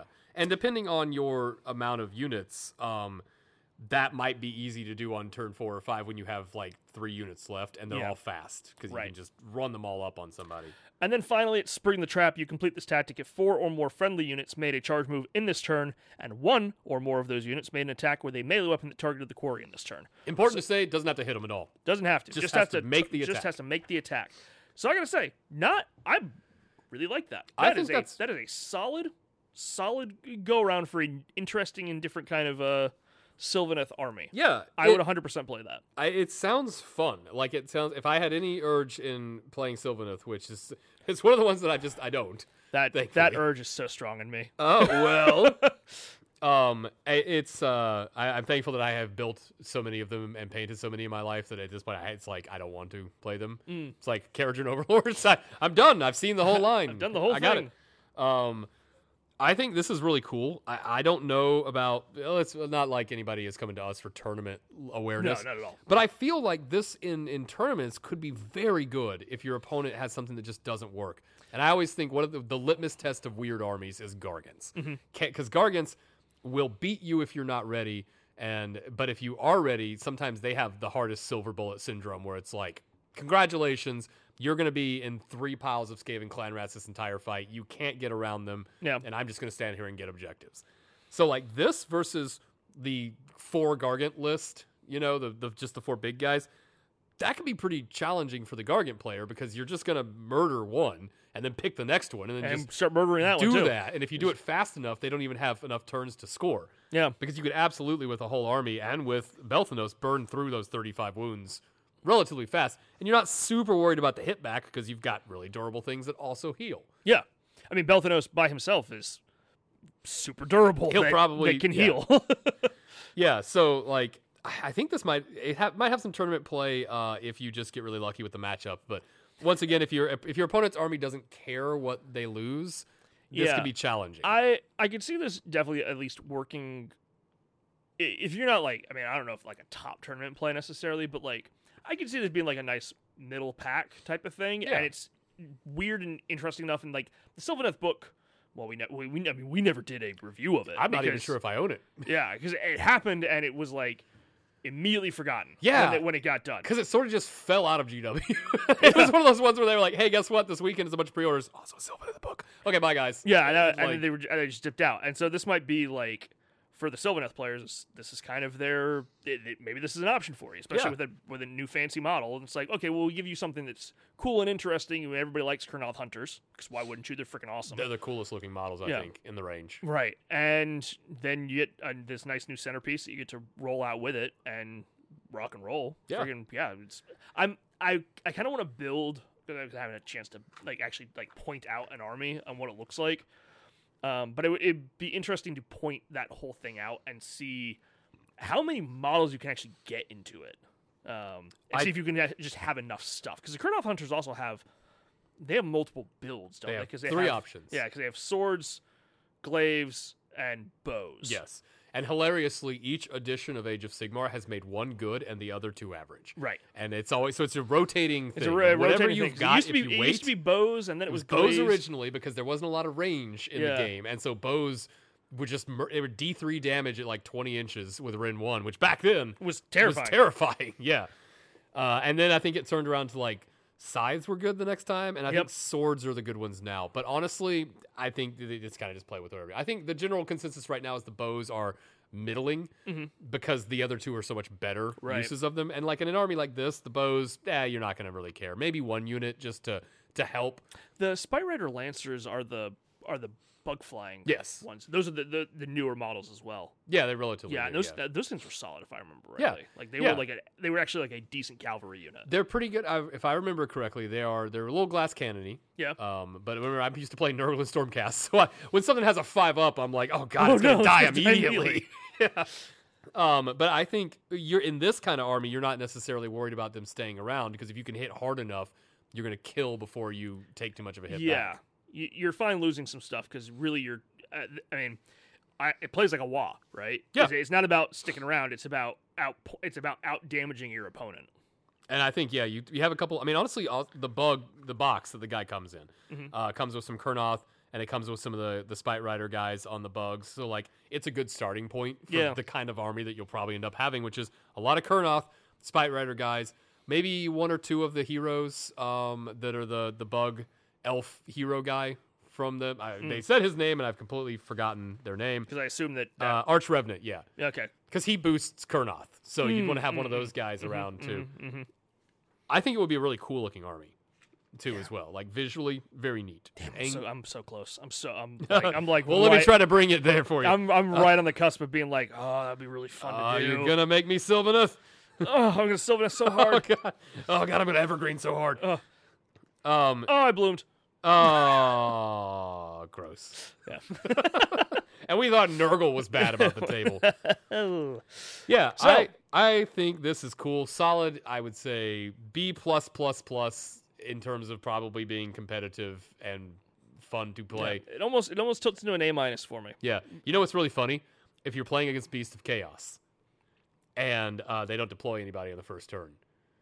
Oh, you can't actually pick anything. Yeah, you can't actually pick anything. And the rule says uh, if the quarry is destroyed at the start of your next hero phase, you can pick a new one. So you don't get to name a quarry. If they're all outside of nine inches of you in the first turn, you can't use the heroic action to make a quarry. Mm-hmm. So Beast of Chaos accidentally shuts down this army's whole thing. D- uh, yeah, to start with, yeah. Yeah. Damn, that's a really rough first turn. It man. is. Piece of chaos. That's like the worst load as Beast of Chaos player just crosses his arms and goes, All right, I'm not putting anything on the table. I'm not deploying crap. Yeah. But that's a smart way. Like, if you're a Stormcast player or you have some way to deep strike stuff, maybe you now have to make that choice of going, okay, do I really want to put this character on the table and have them be marked as a Corey, or do I want to wait and try to get one good turn of them fighting before they get smashed? Yeah. No.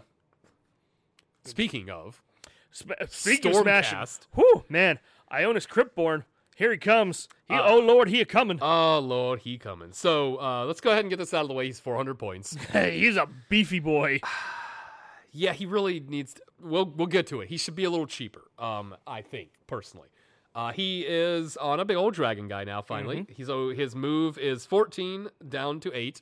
So that's in a stormcast army. That's like holy shit. So fast. Normally, it's just dogs and birds that are moving around that fast. Um, uh, yeah, we have fast units, but nobody really uses them that much, unless you're doing all dragons, I Yeah. guess. Uh, which, guess what? I don't really play all dragons, so I don't use them. Um, 16 wounds, 3 up save, 9 bravery. He's a chunky Stormcast boy. Yeah, he is. He's uh, got the spirit scouring, spirit scouring flames. This book is challenging to read words in sometimes. Uh, so this is a 12 inch range, nine attacks, A bo- a bucket load. just a bucket. Nine attacks, three's to hit, three to wound, mi- minus two rend, one damage. We'll come back in a second because it's not that's not all. Um, then his melee weapons. You got the Soul Breaker, which is his uh, mace, which is definitely a lot cooler looking than his old hammer. 4 attacks, threes and threes, rend one, damage two, solid. Ancient claws, uh, two inch range. You've got five down to two attacks, threes and threes, rend two, damage two. Okay, it's it's adding up. And then the Time Worn Fangs, two attacks at a three inch range. So his mouth goes farther than his head. Whatever. Um, threes to hit, threes to wound. Rend three down to one, or up to one, depending on how you interpret math. Uh, three damage. Yikes. He's got a lot That's- of chances for that's- me to roll two fours in the beginning of that. thing Yeah. and just go, and be like, gosh dang it. Or two twos. Like, it, it feels like, man, tho- all those threes and threes. Now, you're going to give him uh, something. Uh, yeah, you're gonna give him a lot of attack. If you give him all attack and you give him best damn day, you've got, you know, twos and twos He's going across. All that stuff. Yeah. Hopefully, you guarantee some hits there. But he's actually not as much of a damage beat stick as you would think. Uh, he's kind of got some cool utility. So uh, he can fly because Because he's a dragon. he's on a dragon. Um, even though the dragon is crawling and kind of prowling, I do like that that this dragon model looks much more like it's kind of creeping down to attack somebody. Like it's not big and grand with its wings unfurled, like aha, I'm a dragon. This one's like no, this is just going in to kill something. So, uh, spirit scouring flames. Each time a wound caused by an attack made with these flames is allocated to an enemy unit, that unit is soul burned. It's got a dot. um, at the end of each hero phase, roll a dice for each soul burned unit. If the roll is equal to or less than the number of the current battle round, the unit suffers D3 mortal wounds. So, if you can just fling that fire out on a bunch of stuff, you got a chance of just having people slowly dying all over the table. Um, it is much like Nurgle that when you use something that would allow it to heal instead of healing a wound, you can uh, no longer be no longer soul burned. However, important to uh, talk about when a player uses an ability that allows them to heal any wounds that have been allocated to a unit instead of healing any wounds allocated, the unit is no longer soul burned. So, if you did something that would heal, let's say three wounds, It, you don't Doesn't free- heal matter. three wounds. You, you, just don't heal, heal soul anything. burn. Yeah. yeah. So it's not like the Nurgle one where you can use like a point to remove it. And Right, It's a little it's- confusing. You're on fire or you're not on fire. Yeah, which I actually really like as like a it's a it's a utility thing to actually turn off healing. Yeah. yeah. Well, as having being a Nurgle guy, Uh. Yeah. it makes your opponent have to make the choice because yeah, they could remove the disease point and not heal, or they could heal and really hope that you don't ramp up that disease point and roll five five ups at the end of the turn and just kill that unit entirely. Mm-hmm. Right. So, kind of a fun thing. Um, hey, guess what? His dragon's spooky. yeah, it is. So enemy units cannot receive the rally and inspiring presence commands when they're within 12 inches of this unit. I'm going to start calling that the Charybdis ability because spoiler alert, that's what a Charybdis does now. That's fucking neat. So uh, he also has Scry intent. Subtract one from attack characteristics of melee weapons that target this unit to a minimum of one. Having played with uh, Karazai in that last tournament, that was so much fun. Because when you have that guy that's like, yeah, I've got three attacks at, you know, Ren 4, damage 4, and I'm like, you have, two two, attacks." attacks. yeah. Now it's a lot more dicey to Yeah. hit you with that big, heavy attack. But that's not all. no, it's not. He So, keeps going. He's a priest, and he's he's now like the arch relictor. Um, so in your hero phase, he can chant two prayers instead Two. of one. That's solid because you can't unpray a prayer. Yep. Like those Prayers just- either work or they don't. that's just on you if it happens. Um, you can say how when it starts your hero phase, you can say how many he can chant. If you say one, it's automatically answered. It's a chanting roll of six, and you can't do anything else. Like that's like I'm gonna do this. Uh, translocation. it's like they just they might as well just written you're gonna use this guy to teleport a unit for free. Maybe him. Uh, if you say two, you make the chanting rolls for both as normal. Um, but that's not all, because at the start of the enemy hero phase, you can pick an endless spell or invocation within 12 inches of this unit and roll a dice. Doesn't say enemy controlled or anything, just any of them. So if you borked your own entrance with a comet or something, he can get rid of it. On a two up, it's dispelled or the invocation is banished. On a two up, Yeah. this dude does not believe in your god's bullshit. And he's just like, nah. Those purple suns? Nah. Just- So yeah, just back it out of uh, here. you got emerald. You got emerald life swarm. No, you don't. Yeah. What's this wall doing? It's leaving is what it's doing. It's just You got that gone. magma droth and you got that thing that says you have to have an invocation alive at the end of the turn. No, you don't. to get your uh, grand strategy? No, you don't. Uh, so I'm a little sad that he lost his automatic plus one to prayers because that was one of the. But this is so much better. this is so much cooler. so much better. yeah, like the, the only reason I'm sad for the plus one is because I wanted to be able to do several different bullshit prayers in the same turn. I'm like, all right, yeah, I guess so. Um, and then he has lightning tempest. I was like, but that's not all. But that's not all. He has his own prayer on the War Scroll. So the Stormcast prayers, you already have good ones that are the- just in the general prayer lore. Then in the Stormcast prayers, you have the good ones like Translocation and stuff like that. Mostly that one. And now you have Lightning Tempest. It is a prayer with an answer value of 3 and a range of 18. When it's answered, you pick an enemy unit within range. The unit is struck by lightning and takes D3 mortal wounds. Then roll a dice. Guess what, Josh? it's one of I those. hate these things. On a three up, pick another enemy unit within three inches. It's also struck by lightning and suffers D3 mortal wounds. Keep rolling dice this way until the tempest clears, um, and there's no other enemy units within three inches to be struck by lightning.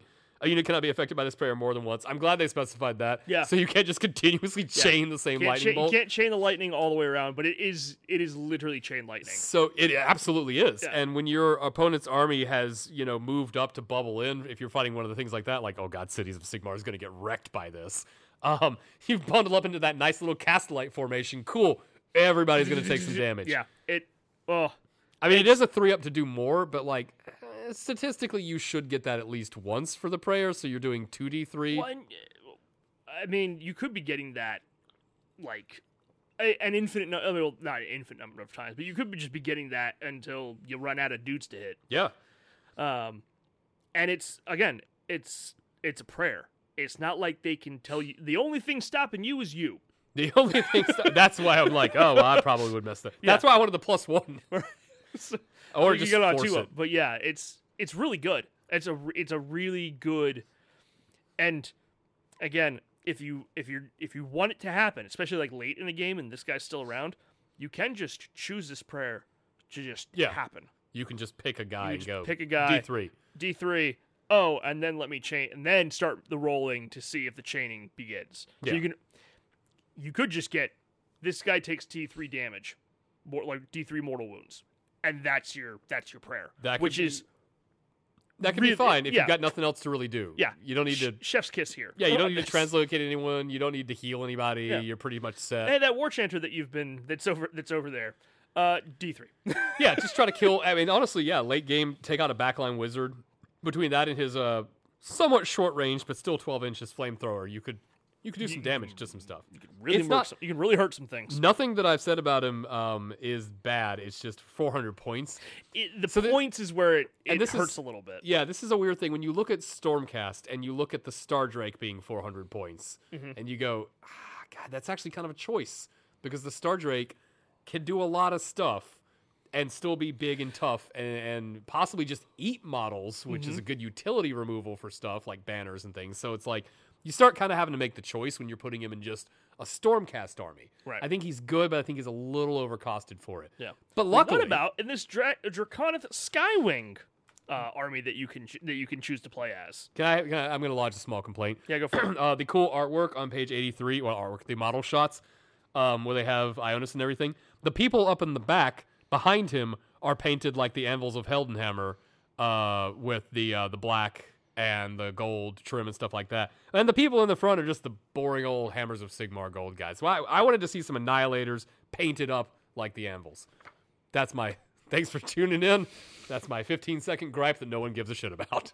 I, I don't I don't think I've ever had a moment where I've gone, wait, are we complaining about the paint that has been done on some models? You don't understand. I was so excited to see that they were giving him the cool the paint job that my entire army is painted in. yeah, no, g- go, get on then you your can- soapbox, Zach. Shut up. Tell me about the Skywing. My soapbox is my pile of unpainted Stormcast that I stand on. So you got the Draconis Skywing now. hey, do you like the All Dragon Army from a couple of years ago that got nerfed into oblivion before it came out because people got really upset for some reason that it was good, and it was pretty good. And you know how many times you've seen All Dragon Armies take top tables since then? Zero. like like once ever. I think they're just not they're not as onerous as they used to be, and they're not as great. Um, and this is another way to be in that exact same level, probably. so what this one does, um, you have to pick Stormcast, obviously. Every unit must be Stormcast and a Draconith keyword. So what that is is it's the guys riding the dragons. It's our buddy Ionis here, and it's Karazai and Krondus it's not the guys riding the dragons on the ground because those are Dracoth. And there's a difference between Draconoth and Draconith. Um, one of them gets you kicked out of Thanksgiving. So you have to bring essentially four types of units. and one of them is a $175 model that you probably built one way and then didn't build the other way. So, like, do you ha- I, this is almost like do you have a dragon army already and are you sad that now it doesn't work very well here's a fun thing to try so what you get in this is uh, friendly Krondis, Karazai, and Stormdrake guard units that have two models have the battle line battlefield role. Well, that's kind of cool. If you want to play what I say earlier, bad gargants, Yeah. you can play bad gargants and have two big dragons, Ionis, and uh, a weird amount of points left over. Um, Draconiath Guardians. So if a friendly Ionis Cryptborn is within three inches of any friendly Stormdrake guard units before you allocate a wound to him, you can allocate. Um, you can roll a dice on a four up. The wound is allocated to one of the friendly units instead of Ionis Cryptborn.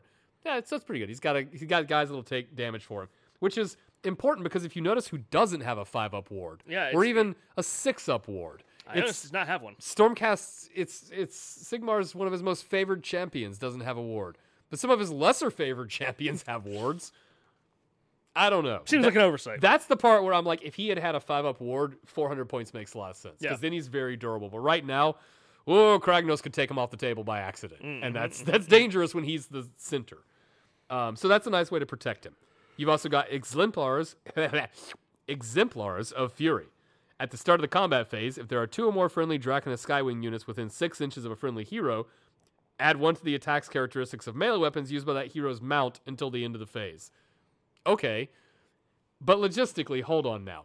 I only have like four units in this army. So now I'm keeping a bodyguard by Ionis, okay? I guess I will keep another unit by him to boost him, but now most of my army is in one spot. Yeah. It's a cool Death Star, but like, you're not going to hold objectives Right. and then Stormdrake champions. For each Draconic Skywing hero you include, you can include a Stormdrake guard that has one model that has the battle line battlefield roll. Oh, it cannot have the battle line battlefield roll. So that is literally they sell them in two packs. So if you've made the commander a hero, you can bring the other one. That's that rule's in the other stuff as well. But you get some uh, you get a heroic action. Thunderous roars.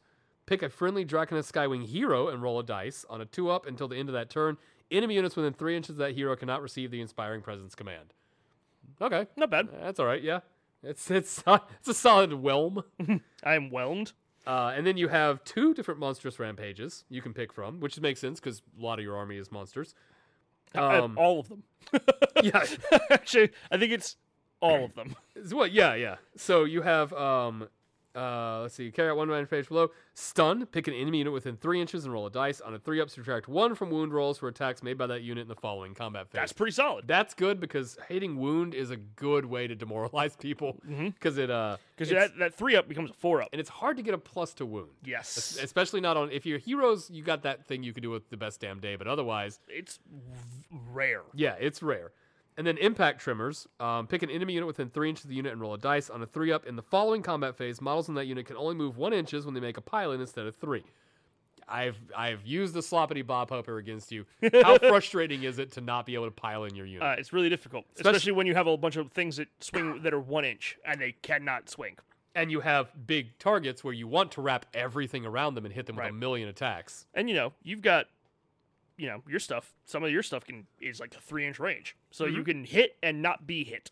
Yeah, and also if you're looking at Ionis, you're or the other two big dragons, they're all minus one to melee attacks. So you're minus one to melee. Um, theoretically, the same unit could be minus one to melee, subtract one from wound rolls, and also can only pile in an inch. Like you can really shut down one unit. Yeah, You have to dedicate 1,800 points of your army, but you can shut down But you can one make, you can unit. make so that thing does nothing. Take that, Ungors. Which is what your opponent screened you with because they're like, I'm not going to get in range of that. Uh, and then you get the stuff you have to take because they don't, you don't have options anymore. Right. So, command trait, um, favor the bold. After the general has fought for the first time, if there are no enemy units within three inches, roll a die. On a two up, they can make a d6 move and can finish within three inches of an enemy unit. That's good because you want to be able to cover a lot of table with this Yeah. or get onto an objective or something like that. Or yeah, kill something and then harry the next thing. Yeah. Start moving towards the next thing so that you're within range to do stuff. Yeah. Um, like your prayers. So your spell lore, Draconis Skywing Wizard only, aka uh Karandis.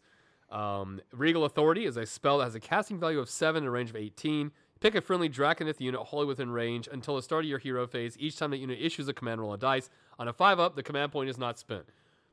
That's fine. Eh, It doesn't. I, I don't know that that's going to be super important, but like I guess it's nice Yeah. if you want to do that. But like it seems like a waste of a spell lore because yeah, you could do. I don't know. I feel like uh, Mystic Shield is actually kind of a better choice for the way Stormcast play. Like, Yeah. oh, good, I have the chance on a five up to not spend a command point. But what if I cast the spell? A, the spell has to go off. B, you then have to use the command point, and C, you have to then roll the five up to have it not. That's a lot of things. Yeah. I I'll just take a you know. Also, sorry, Magic I just missile. want to go back to this command trait real quick because I, I, I think I just realized that it can finish that move within three inches of any enemy Yeah. units. Doesn't have to. Yeah, So you can actually kill something and then back on out of there. yeah. it was- That's really that's much handier than I was even thinking. I was like, oh, that's actually really good because now you can either get closer or you can get further away. yeah. Uh, you have the op- the option is sort of av- available to you. That's your nifty. your opponent doesn't think right, and they the the Ard boys you're fighting they pull from the front, so the Ard boys are out of range. Cool, now you're within three inches. Run away from those brutes that were climbing up the Yeah, side yeah, to yeah. clobber you to death. Yeah, you could. I think it's it's good tactics. yeah, Um, you got some battlewing tactics. yes, you do. Speak battlewing battle tactics for Skywing maneuvers. Uh, so these actually we should go to the artifact because that makes more sense. Artifact, and then, And you then- know what they should organize this a little. It's It's weird. it's organized weirdly. Yeah, it is weird. Yeah. Um, okay, so the artifact of power you're going to wear is the Celestium Ensign. Once per battle at the start of any phase, you can say that you will raise their Celestium Ensign. If you do so, you can heal up to D3 wounds allocated to each friendly Draconith within, wholly within nine of the bearer.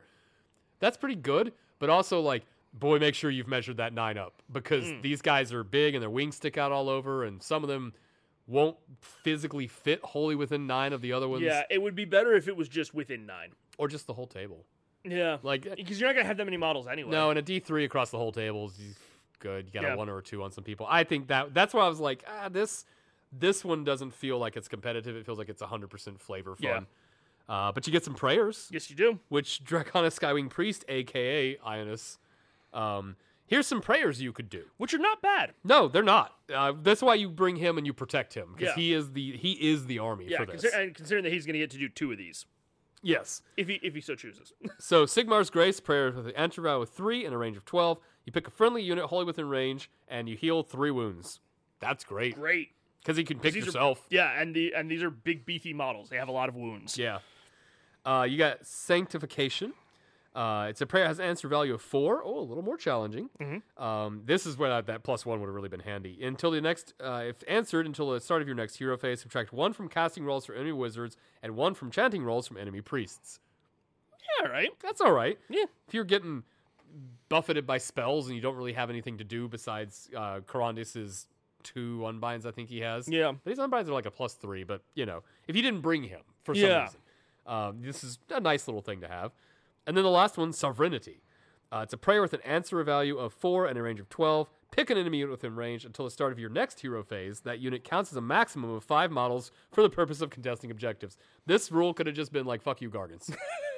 just oh you brought a gargant nah Nah. that dude counts as five because Yeah. that's as high as he can count Or just that block of uh that that block of unit like the like that uh, twenty or thirty pack of uh, of grots or whatever. 60 pack of zombies Yeah, and you're just like, oh, that counts as five. So I actually, I'm actually contesting this objective because Yeah. I'm big. because i'm a monster Yeah, I'm, oh a, I'm a monster. I'm also five. and this is my friend and now we're 10 Yep. so we've taken this from you We've ta- we've taken we've taken this by being two, and you being you, we are, we have deemed you to be tiny. yeah insignificant Uh, it's yeah, it's like the brutes thing where they're just like, you know, you don't have enough wounds for me to even notice you at this You're- point. You're not a real thing. All right, so battle tactics. Yeah, do grand strategy first. Oh, grand strategy. Here's what you have to try to do at the end of the game. There you go. Thanks, GW. You know, for a second there, you had me fooled. Uh, when the battle ends, you complete this grand strategy if three friendly friendly Draconith units are wholly within nine inches of each other. Whew. That's hard to do because you kind of have to hope you won on turn four and turn five is everybody run back into the middle, Mm. get near each other again. Or you've just managed to keep your whole army in a giant Death Star formation and you it's just a- moved it so around. There's this uh, this cluster of flying uh, units together. And also, I, s- I foresee confusion when people are like, "How does holy within nine inches of each other work? Does the th- guy does does Draconif number one have to be holy within nine inches of both two and three, or can he just be holy within two, and then two is holy within 3 Because these are big bases on some of these guys. Yeah. I feel like that might need a what did you mean by this Mm-hmm. clarification because like yeah, if it's just they each have to be within nine inches of each other, that's probably much easier because Mm-hmm. you can just string them along. But otherwise, that might be a challenge that you whoopsie yourself in where you only have the two big dragons Ionis left, and it's like I don't I don't I don't physically know if those models can form a triangle Well, and be to within nine, within inches, nine of inches each other. of each other. Yeah. I'll have to measure that out. Um, I'm sure somebody at home has already figured that out, Yeah. you know, mathematically. But that does seem like eh, clarification. And uh, you got some maneuvers. These are the things you're going to try to accomplish during the game. So, concentrated force. You complete this tactic if the same enemy unit was targeted by attacks made with melee weapons by three or friendly, three or more friendly Draconid Skywing units in combat phase. So, get 'em, Earl. That's what that is. It's just everybody pile on one guy. Okay, fine. Um, it just says targeted. So once again, if you bork all your rolls, you're okay on that. Uh, the next focus destruction. Uh, you complete this tactic if the same enemy unit was picked as the target of three different monstrous rampages carried out by friendly Draconid Skywings. Once again, doesn't have to go off. Right. So that's good because boy, what a time to roll like a one on roar or something. Just I'm thinking of just like the three uh the three Draconis Skywing models all surrounding like just a singular model. like yeah, we're gonna, we're gonna rampage you. just that's true. If you accidentally kill the model, then you can't. Yeah, you have to make sure you hit it with the ones that don't do damage first, Right. Because you don't want stomp to take Yeah. it out, and it's you like got- you gotta dang. you gotta roar it, and then one of the you gotta uh, you got- you stun it, Yeah, you, you stun tremor it, it, you- and then you stomp it. if it's not a monster. right. Oh, I guess uh, you could technically, if you do Titanic Duel, that is a freebie because if it's a monster, you go I'm Oh, yeah. dueling that. There's no roll. Yep. So you That one kind just of- happens. You could do that one easily. Yeah. Yeah. I, I'm still like, uh, I don't know. Um, You gotta get, you gotta get the the trick is you have to get three around that thing to Which- do the monstrous rampages on it. there's also a physicality of trying to pile in these things because I finally built my my two uh, dragon rider guys, the Mm-hmm. Storm Drake guard, because I I only have two. Well, now I now I have two more because they came in the Ionis book. Now I Ah. have four, um, and like th- that's good that they have the rule that they don't have to be unit cohesions because they can't. Right. They just don't. They don't work Just- like that. They don't work like that. it's uh, And then cleansing strike, the last one. Pick, pick two objectives that are contested by enemy units. You complete this tactic if there are no enemy units contesting either objective at the end of this turn. Fine, GW. like none of those were easy, but at least all of them are achievable. I'm okay with that. So overall, fun. I think this will be cool narrative. I have the stuff to do it, so I might as well do give it. Give it a whirl. I don't have any uh, belief that this is going to be a top tournament way to play. Yeah. And that's just because it all depends on a guy who doesn't have a ward. And his ward is other units that you don't get a lot of to try to defend yourself against. So it's like, you don't really want to lose too many of them. If he was as destructive as like Kragnos, like just the raw damage output, maybe I could see you let all his people die around him. But honestly, put him in a Stormcast uh, unit, give him three Praetors with their protective ability to guard him, and then just use his prayer to bring those Praetors along with him everywhere. Yeah. Mm, It's not bad. Yeah, teleport the Praetors in, and then you fly it behind them, and then they're guarding him, and you can take the hits. And also, the Praetors do a ton of damage in a fight anyway. So, yeah. Black That's- Talons. Black Talons. So this is a regiment of renown, like you said, which means you can bring it in an army that's not Stormcast but is an Order army, uh, if you wanted to. And they're like a little fun pack of stuff. Yeah. This is the final key I needed to tell the army I was talking about where you can play Stormcast as all little parties from either Warcry or Underworlds or this now, and your whole army, if you can figure out how to do battle line, it's gonna just have to be some liberators or something. But like your whole army is just little groups with confusing rules that are all very different. you know, you- your opponent loses because he doesn't know what he's looking at at Right. the table. Um, so, the Black Talons. Uh, they are Neve Black Talon, her companions, and Lori, the Child of the Abyss. So, the way this works is they all are three separate units. However, you pay for them all at once. You have to take them all at once. Um, you don't get any more allies, but they do count as being in a uh, core battalion that has the unified battalion. So, you do at least get to drop them in this as a one drop. Ironically, if you put them in a Stormcast army, they're three drops. Right. But you have to bring all of them. Yeah. Yeah. Which is kind of like don't bring them in a Stormcast army, but that's silly because they should make sense in there. Um, so let's go over. Neve has got a little bit of a glow up. She's a little tougher than she used to be, um, and the old knight Zephyros is still a unit. So I guess this replaces the old Neve Black Talon unit, which makes the old knight Zephyros even worse now because it's farther away from this. So eight inch move, which for a Stormcast is fast. Um, six wounds, three up save, ten bravery. She's got a bolt storm pistol with a 12 inch range, three attacks, threes and threes, rend one, one damage. That's the same.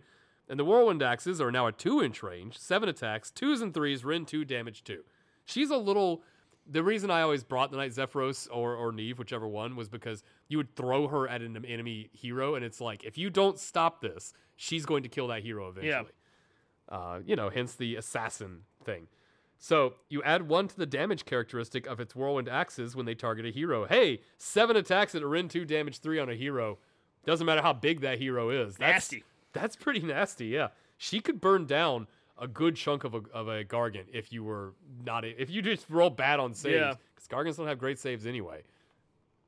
She's also Sigmar's assassin. She can run and still shoot and or charge later in the turn. She can do everything. She's doing it all at once. Does it doesn't care. all. So Neve Black Talon just looks at the rules and goes, nah. Skip that. uh, and she and then you're like, well, luckily she doesn't teleport. So Wind Rider in your combat phase, immediately after it has fought and slain models um, have been removed, uh, you roll a dice on a two up, remove it from the unit. Uh, from the battlefield and set it up more than three inches from all enemy units and wholly within three inches of a friendly the Black Talons unit that is more than three inches from enemy units. So not as cool as the Night Zephyros, where you just pick it up and put it down anywhere outside of nine, and it's like, here you go. Yeah. But um, being wholly within or outside of three, they can be closer than you could normally put her up. So there's a nice advantage there. And you kind of want her near her group. Y- eh, It's weird to think that you probably like you want her to run out, murder some stuff, and then pop back yeah, to her and- group. and- exactly, and teleport back. Which Yeah. really, it seems like the way that the setup for this is is that you run Neve Black Talon out, she kills some stuff.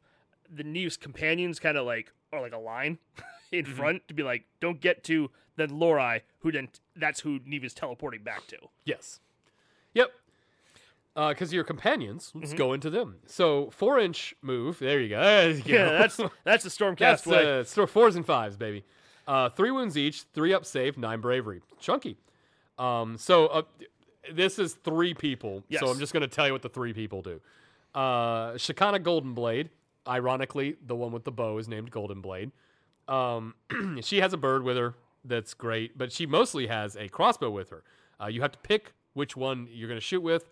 You have a rapid and a headshot. Uh, rapid shot, 18 inches, six attacks, threes and threes, rend one, damage one. That's pretty solid. Uh, and headshot, 18 inches, one attack, Ooh. uh, two to hit, three to wound, minus three rend, three damage. That's your. Do I feel like I can just pop this wizard right Yep. in the right in the face from across the table? Um, and then you have the other two. So you have the guy armed with the Cyclone Sword and Axe, which is one inch, yeah, one inch range, six attacks, threes and threes, rend one, damage one, solid. And then you have the big boy with the Storm Charged Warhammer, which is two attacks, fours and three, or Vortex. four attacks, two inch range, uh, threes and twos, rend two, damage two. Okay. And then the bird gets uh, one inch range, two attacks, fours and threes, no rend, damage one. So that's going to be the one that goes through and kills stuff is the stupid bird. Uh, and if they are within, if a friendly the Black Talon's hero is within three inches of this unit, which is a weird way to say Neve Black Talon or Lorai. Lorai. Yeah. Um, before making a wound roll, blah, blah, blah, uh, you can roll a two up. That wound or mortal wound is allocated to this unit. That's a pretty good s- way to save people. Uh, I don't know that you would use it to save Lorai because I don't think you're getting a lot of use out of that versus the other ones. The way I would play this is you drop these guys on an objective As soon as somebody runs gets close, you have Neve go out there, start murdering them, and then pop back for the uh, the protection. But you do get a little wizard in this pack. Yeah. So you get Uh, I was just gonna say that that consummate aim uh, for the the headshot is Uh-huh. only if you're targeting a hero. Oh yeah. Oh, you're right. Yes, yes. So even more risky. Yeah. Because heroes probably will have better saves or wards or something. But who knows? Maybe you're playing against cities of Sigmar, and that poor guy on a horse just got his head blown off. Yeah. Now the horse is in charge. So uh, Lorai, six inch move, five wounds, four up save, eight bravery. Um, you can cast one spell and unbind one spell. Oh, I'm sorry. Abyssal touch is a weapon. Four attacks, threes and threes, nowhere into one damage. You're probably not. It's not doing that. much You of that. shouldn't be doing that. Uh, aquatic illusion subtract one from hit rolls for combat attacks that target this unit. That's pretty good. If you accidentally get swarmed, uh, it has a five up ward, which is great. I wish that she had taught Ionis that at Mm-hmm, some point. Um, and then you have a spell, Nebulous Sea Fog. It's a casting value of six. If cast until the start of your next hero phase, shooting attacks that target friendly the Black Talons units that are wholly within six of this unit only score a hit on a six. That's pretty. That's solid. really good. Or completely useless when your opponent was like, "Hey, I'm playing Corn," and you're like, "Do you bring a skull cannon?" And like, no one brought a skull cannon ever. Yeah. So tha- that's kind of neat. Uh, and I guess having the availability of like putting a Mystic Shield on Neve or something, you know, if you're not fighting a shooting army. Yeah. Like they are a cool little group. They are uh, together uh, 340 points, which They're is a where little you pricey. yeah, where you start going. I wish they were in better in Stormcast because that's Yeah. where you could buff them and do all kinds of fun stuff with them. But that's not their that's not a shtick. Uh, their shtick is being by themselves. I'm definitely going to put them in my city's army just to see. Yeah. But I still kind of feel like, yeah, this is really great. Meanwhile, uh, I'm just going to keep taking Duralia and her dad, which doesn't serve the, the- the same functions as this, but is just as much fun and damaging at Yeah. half the cost. Uh, so that's the Black Talons. Nice. They are they're a unit and they're cool models except for the push fit thing. Right. It's so frustrating. On Neve, it's on that big part of her pauldron, like it's the animal pelt. Mm. So I can green stuff that in pretty easily. But when it's over the smooth part of a pauldron, it's so hard to deal with. I don't know why they did it. All right. Now we move to the Gorger Now I'm Maw feeling pack. hungry. Yeah, now, now we're feeling hungry. So we get to the Gorger Maw pack. Uh, they are it's five wounds, uh, six inch move, six, uh, six up save, and Mm. eight bravery. Uh, there's five of them in a pack of this, right? If I remember Yes. rightly, yeah, there's five. I think. I believe that's correct. that uh, say that's they have the bone. word? Sh- they have bone shattering strikes. Uh, they're two inch range, three attacks, uh, threes and threes, minus one ren, two damage each. Uh, one in every five uh, must be a clawback, and then you get to add uh, one to the attacks characteristic of that shattering strike. And he can issue commands to his In- own unit, indeed, he can. which I assume are eat that thing. yeah, eat that. Continue snarling. Hooray! Uh, you get the your ambushing hunters. So uh, during deployment, you can set them up in reserve uh, in, or in ambush as a reserve unit, uh, and then uh, you place them on this battle uh, on the battlefield more than nine inches from all enemy units. And agonizing roar. E- uh, you roll a dice each time an enemy unit uh, receives a command within 12 inches of a friendly cave howler, and on a five up, that command is not received, uh, but the command point is still spent. Yep. So they have it's a weird like little utility ambush unit that you can chuck Yeah. out. You can chuck out to some stuff. They're not bad.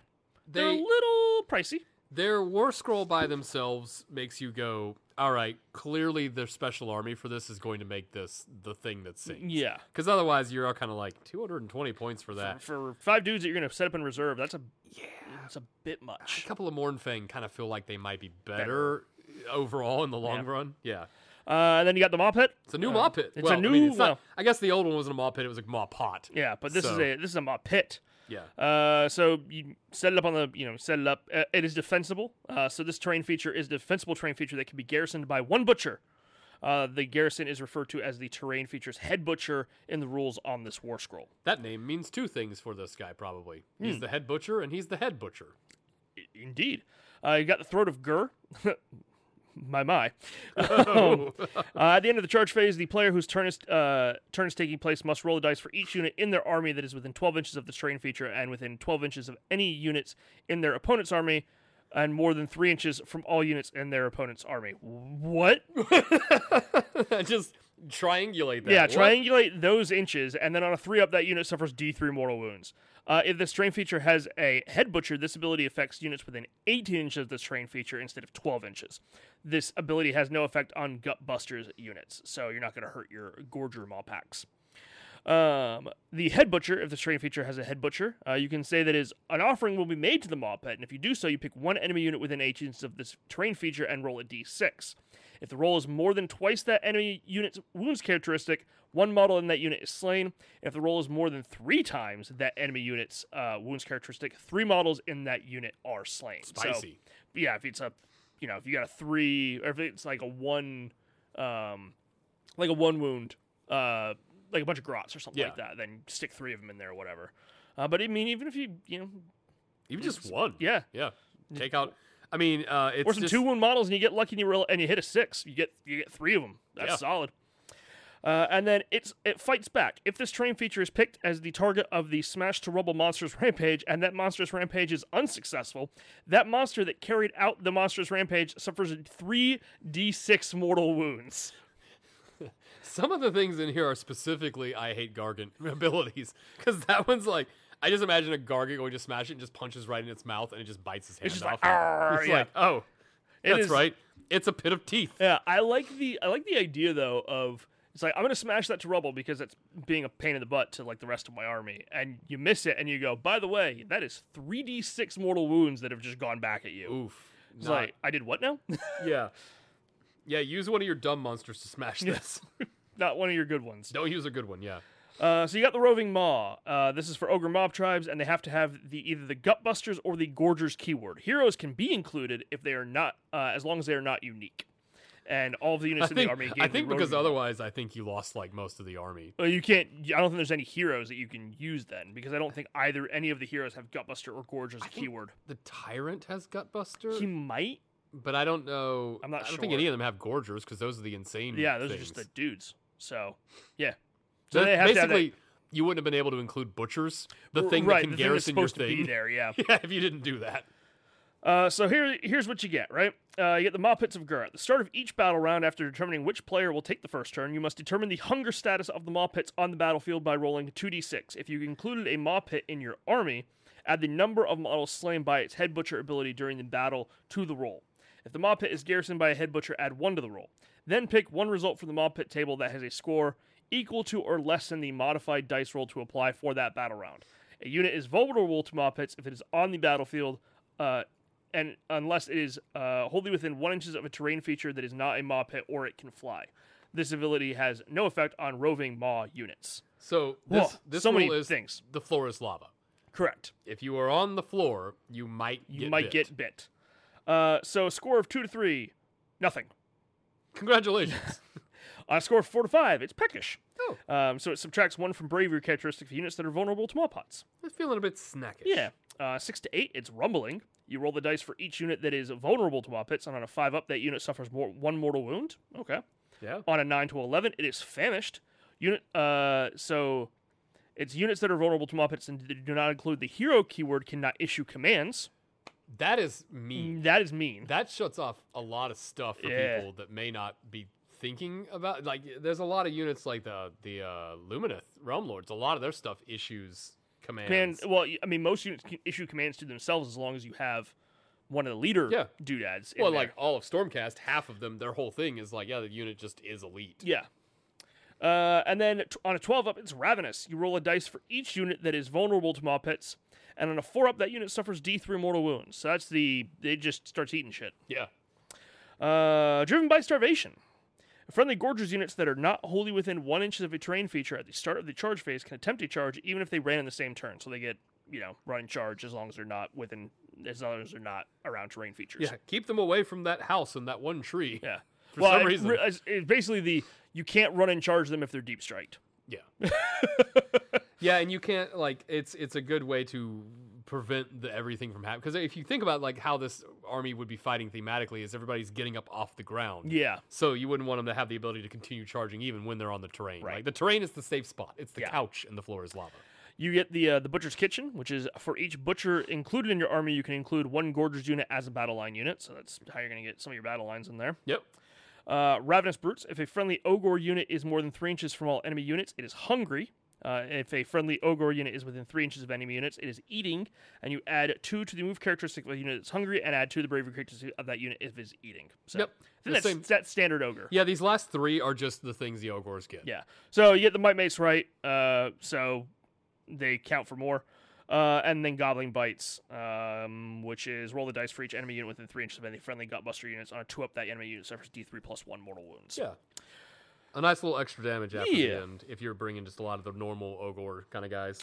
Your command trait, you get Master Maw Feeder, Roving Maw General only. Uh, this general knows all of the spells from the lore of the Great Maw in addition to any other spells they know, which is important, which we will jump to because this is the spell lore, Yeah. the lore of the Great Maw.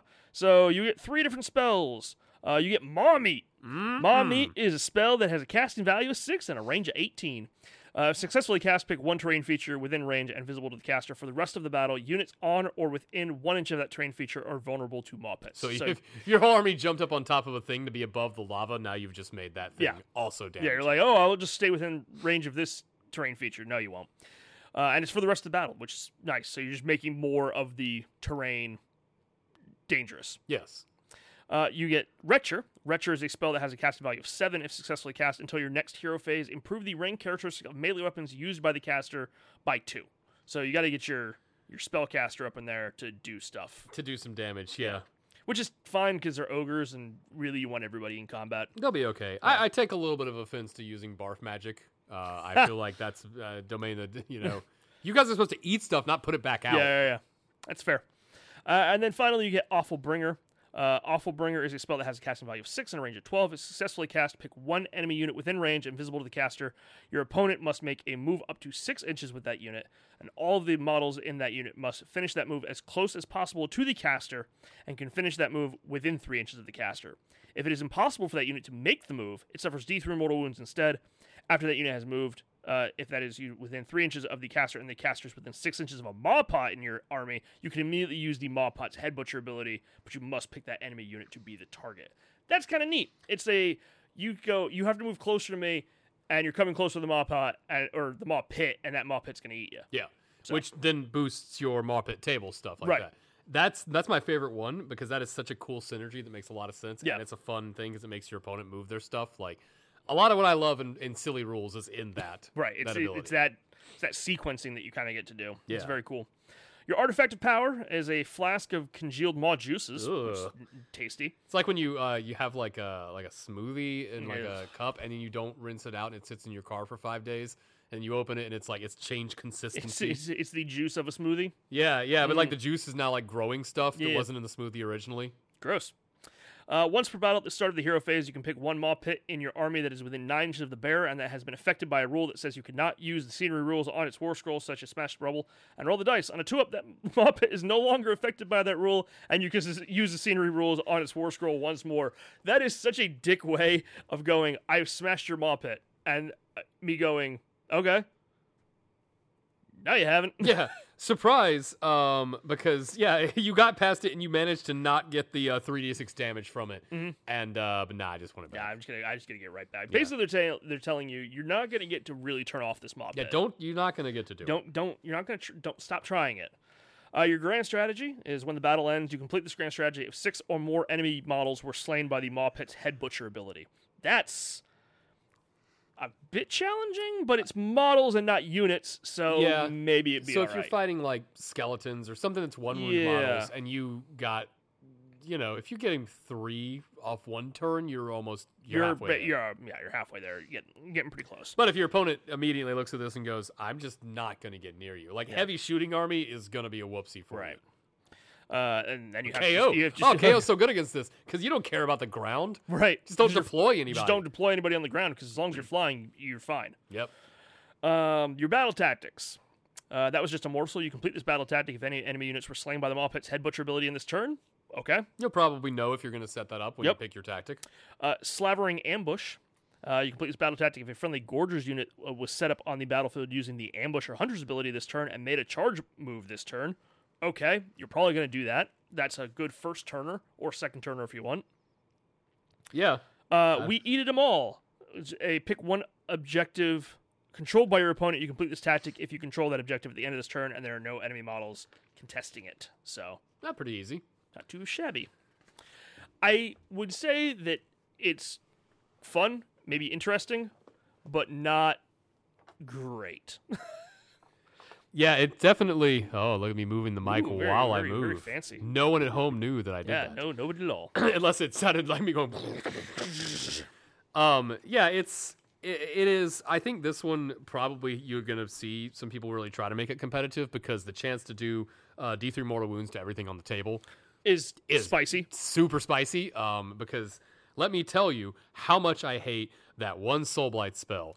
That, that tournament where the guy was like, "Cool, everything on the table takes a damage," and I double cast it, so everything on the table takes two damage, and it's like, "Whoa, shit, Yeah. I can't do anything about that." And my little guys are getting wounded now that are way outside of combat. Mm-hmm. So that I think you could probably see this. I don't. I think the gorgers are going to be the tax on it um, because they are just not as good for the cost as they could be. But I honestly don't know. I don't play enough ogres. We had to get like Tommy or somebody on who Yeah. took ogres to the top Yeah. Mm-hmm. uh, in the la- in the Atlanta tournament. Tell you if it's any good. Yeah, and tell us like uh, how do, how would this work? Would this be a fun competitive, or is this just a fun narrative kind of thing? Yeah. and I'm, I'm okay with either one because it got cool new models. It got it's a cool box of models that I'm invariably going to end up with because I want the cities of Sigmar half of it, and I feel like I could probably paint the gorgers up really cool.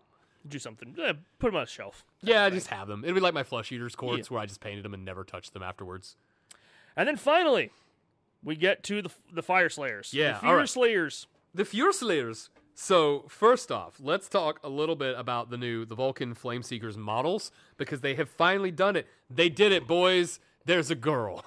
they they gave us a couple of lady fire slayers, and they look awesome. And I don't know why they haven't given us more of them. Yeah. uh, these models are so cool. Sweet. They're so cool looking. It makes me sad that I own and, and have painted and almost based everything from my Fire Slayers army that I want to play it the way I want because now I'm looking at this like crap. Like these guys don't fit in at all, but I really like them. Yeah. I like the little little silly puppy guy they got there. Um, they're they're very cool and dynamic, which in a Fire Slayers army, let me tell you, I have looked at the same guy 120 times now, and I wish that some of them had been having as much fun as these people are. Yeah. because these people look like they're having fun, but are they fun to play? Let's find out. So this is the Vulcan Flameseekers. These are the Warcry set. Um, they have a four-inch move, two wounds each, five up save, eight bravery. So eh, about where Fire Slayers usually land. Mm-hmm. Um, they're all armed with a fire steel throwing axe because the meme potential is always high on those things. Eight-inch, one attack, four to four, uh, four to hit, four to wound, no win- rend, one damage. But man, I love that battle tactic that you have to kill a hero with flame With, with throwing yeah, axes. With throwing axes. Yeah. It's like, oh man, get them down to one wound and just pray. Yeah. Uh, so they also have um, they all have the same weapons, so it's pretty easy to run. Uh, the fire steel weapon, two inch range, three attacks, threes and threes, no rend, one damage. And then the doggo's got the ember teeth, one attack, threes and threes, no rend, one damage. So you know, not not a, not a speck of rend to be found anywhere on these these huge axes that these things have. No rend, sure. Um, one in every nine unit, unit, yeah, one in every nine models in this unit must be a Vulcan Rune Father. Uh, you add one to his attacks characteristic, and he can issue commands. Makes sense. Uh, one in every nine models must be a Droth Master. That's like a magma Droth when they're little. They're just Droths. They're not magma yet. Um, and one in every nine models, it must be a Kindle Droth. Oh, that's so cute. That's their name for them. Um, it's armed with ember teeth instead of a throwing axe. I guess yes, you did have to clarify that so that Yeah. the, dog doesn't throw an axe. at Dog, dog somebody. does not have a throwing axe. Uh, so when a unit includes a Droth Master, enemy monsters within three inches of this unit cannot carry out a monstrous rampages. Uh, Solid. Okay, Yeah. like that's when I looked at it. and I That's was like, that's that's the good part of that's them. making me wanting to put him in my army because Yeah. that's a great little like crap. I don't have a way of dealing with huge monsters. Uh, and then the Kindle Droth. At the end of the combat phase, pick an enemy unit within one inch of this unit's Kindle Droth and roll two dice. For each four up, they take a mortal wound. Okay. Yeah. Like, you're not going to be bringing this party, this little group, to do a shit ton of damage to anything, but you're also, let's check out that cost 140 points for this unit Yeah. you might as well give it a shot one time and try because 140 points for that amount of wounds, a decent amount of a lot of attacks and stuff. Can hold an objective and can turn and can and you can throw it at a monster to stop the monster to from doing a monstrous rampage for a turn. Yeah, and if you're playing them in traditional fire slayers, you're still going to get to pick your rune to activate where you can give them rend or an extra da- like you can do a bunch of Yeah. stuff to help them boost. So they don't they don't look as weak as they do on this piece of paper Yep. in a normal army. But what about an abnormal army, you say? What about the Lofnir Droth Keepers? Well, Army? boy, is this hard to say if you have a speech impediment. So the Lofnir Droth Keepers, they are mean to people with this game. Um, you have to have the Fire Slayer's keyword. Unique units can only be included if they have the Lofnir keyword, which I'm struggling to remember if any unique Fire Slayers have that because there's like two unique Fire Slayers. I will look it up while you continue. Yeah. Um, all units in your army gain the Lofnir Drothkeeper's keyword. So important, you don't have to bring all Magma Droths. You don't even have to bring any. That would be silly when I continue reading, but you could do it like that if you're a crazy person who built a whole army with no Magma Droths, which is exactly what I did. Because I think you have all the Magma Droths, and I, I think believe I, that is and I correct. have all the guys. Um, so, Daring Tamers. The Strike last effect applies to enemy monster units when they are within three inches of two or more friendly Vulcan Flameseekers units. Yo, that's worth reading again. Any monster that is just within three inches of two or more friendly units is Strike last. Your opponent's monsters are going to have a hard time getting to attack you at full range, like at full ability, because you're going to get everybody gets to slap them before they get to attack back, and you're going to hit them pretty hard. And if you're also turning off their monstrous rampage, and then they have to just stand. so you you roll your monster up. This one of these guys goes, "Nah, calm down, buddy." And then you're gonna sit there and watch while everybody beats you for an entire turn, and then you can try to do the thing you were gonna do. Uh, you also have honor born, honor bound Drothmasters. Uh, Flameseekers units have the battle line battlefield role. Okay. In addition, for each Vulcan Flameseeker unit included in your army, you can include one Auric Runesun on Magma Droth as a battle line unit. So you know you can have a lot of battle line uh, Magma Droths. That's that's the way to get you a bunch of Magma Yeah. Droths. Um, yeah, if you got a bunch, if you were running that in the old old book or not the old book, the new book, then go ahead and keep doing it. Uh, flame filled beasts. You can pick up to three Lofnir Drothkeepers units in your army that have different mouth traits instead of one. Solid. Luckily, there are three mount traits. So what that's saying is, is you get these three mount traits. Indeed. Uh, but I'm okay with that. Skilled Droth Wranglers. Stop it, guys. Just stop. Uh, once per turn, you gotta wrangle that Droth. Once per turn in your movement phase, you can pick a friendly Flame Seekers unit wholly within six of a friendly Magma Droth that has not yet moved in this phase and say that we'll hitch a lift. So essentially, this is the KO thing. Um, if you do so after you've moved the Magma Droth, instead of making move with the unit, you remove it and you set it up wholly within six of the Magma Droth, more than three inches from enemy units. Fire Slayers are slow as hell. Yeah. like they are. I, they are slower than Nurgle actually, because Nurgle gets a couple of ways to kind of get a little Boost. faster or something. Yeah. Fire Slayers is like you have the one rune that does that, and then after They that, are trudging. you're just walking across the table. So this is kind of cool. It's a good delivery system. Wholly within six inches of that big magma droth, like, yeah, you, you pop down a, a group, and it doesn't say uh, like the new restrictions for the Thunder KO thing from last episode. It doesn't restrict the size of the unit. Um, it just says one holy u- unit wholly within six inches. So you could bring a ten pack of somebody, run them up, and then set them up as an awesome screen for your magma droth. Yeah. it's a pretty good delivery system. Um, and protective family is the last ability. When a friendly Flameseeker's Kindle Droth, uh, that's the little guy, uh, is within one inches of a friendly Magma Droth, the Vulcan Flameseeker's unit has a ward of five up. That's cool. Nice. So that little unit that turns off the monstrous rampage is now also have a ward, so they're going to stick around a little longer.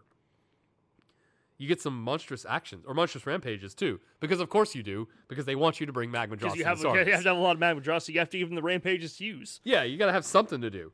So here's what you're going to do rearing punches. You're going to pick an enemy unit within three inches of this unit and roll two dice. Add two to each roll if that unit is a monster. For each five up, it takes D3 mortal wounds. that's just punch Gargants in the dick, why don't you? Um, so that's pretty good because you can't stomp a monster, but you can sure as We hell can, punch we one. can punch it. I guess stomp just it turned it into a kick. Um, so magma fueled grasp is the next one. You pick an enemy monster within three inches of this unit and roll a die. On a three up, improve the Ren characteristic of melee weapons used by other friendly Lofnir Drothkeepers that target that monster by one. Solid.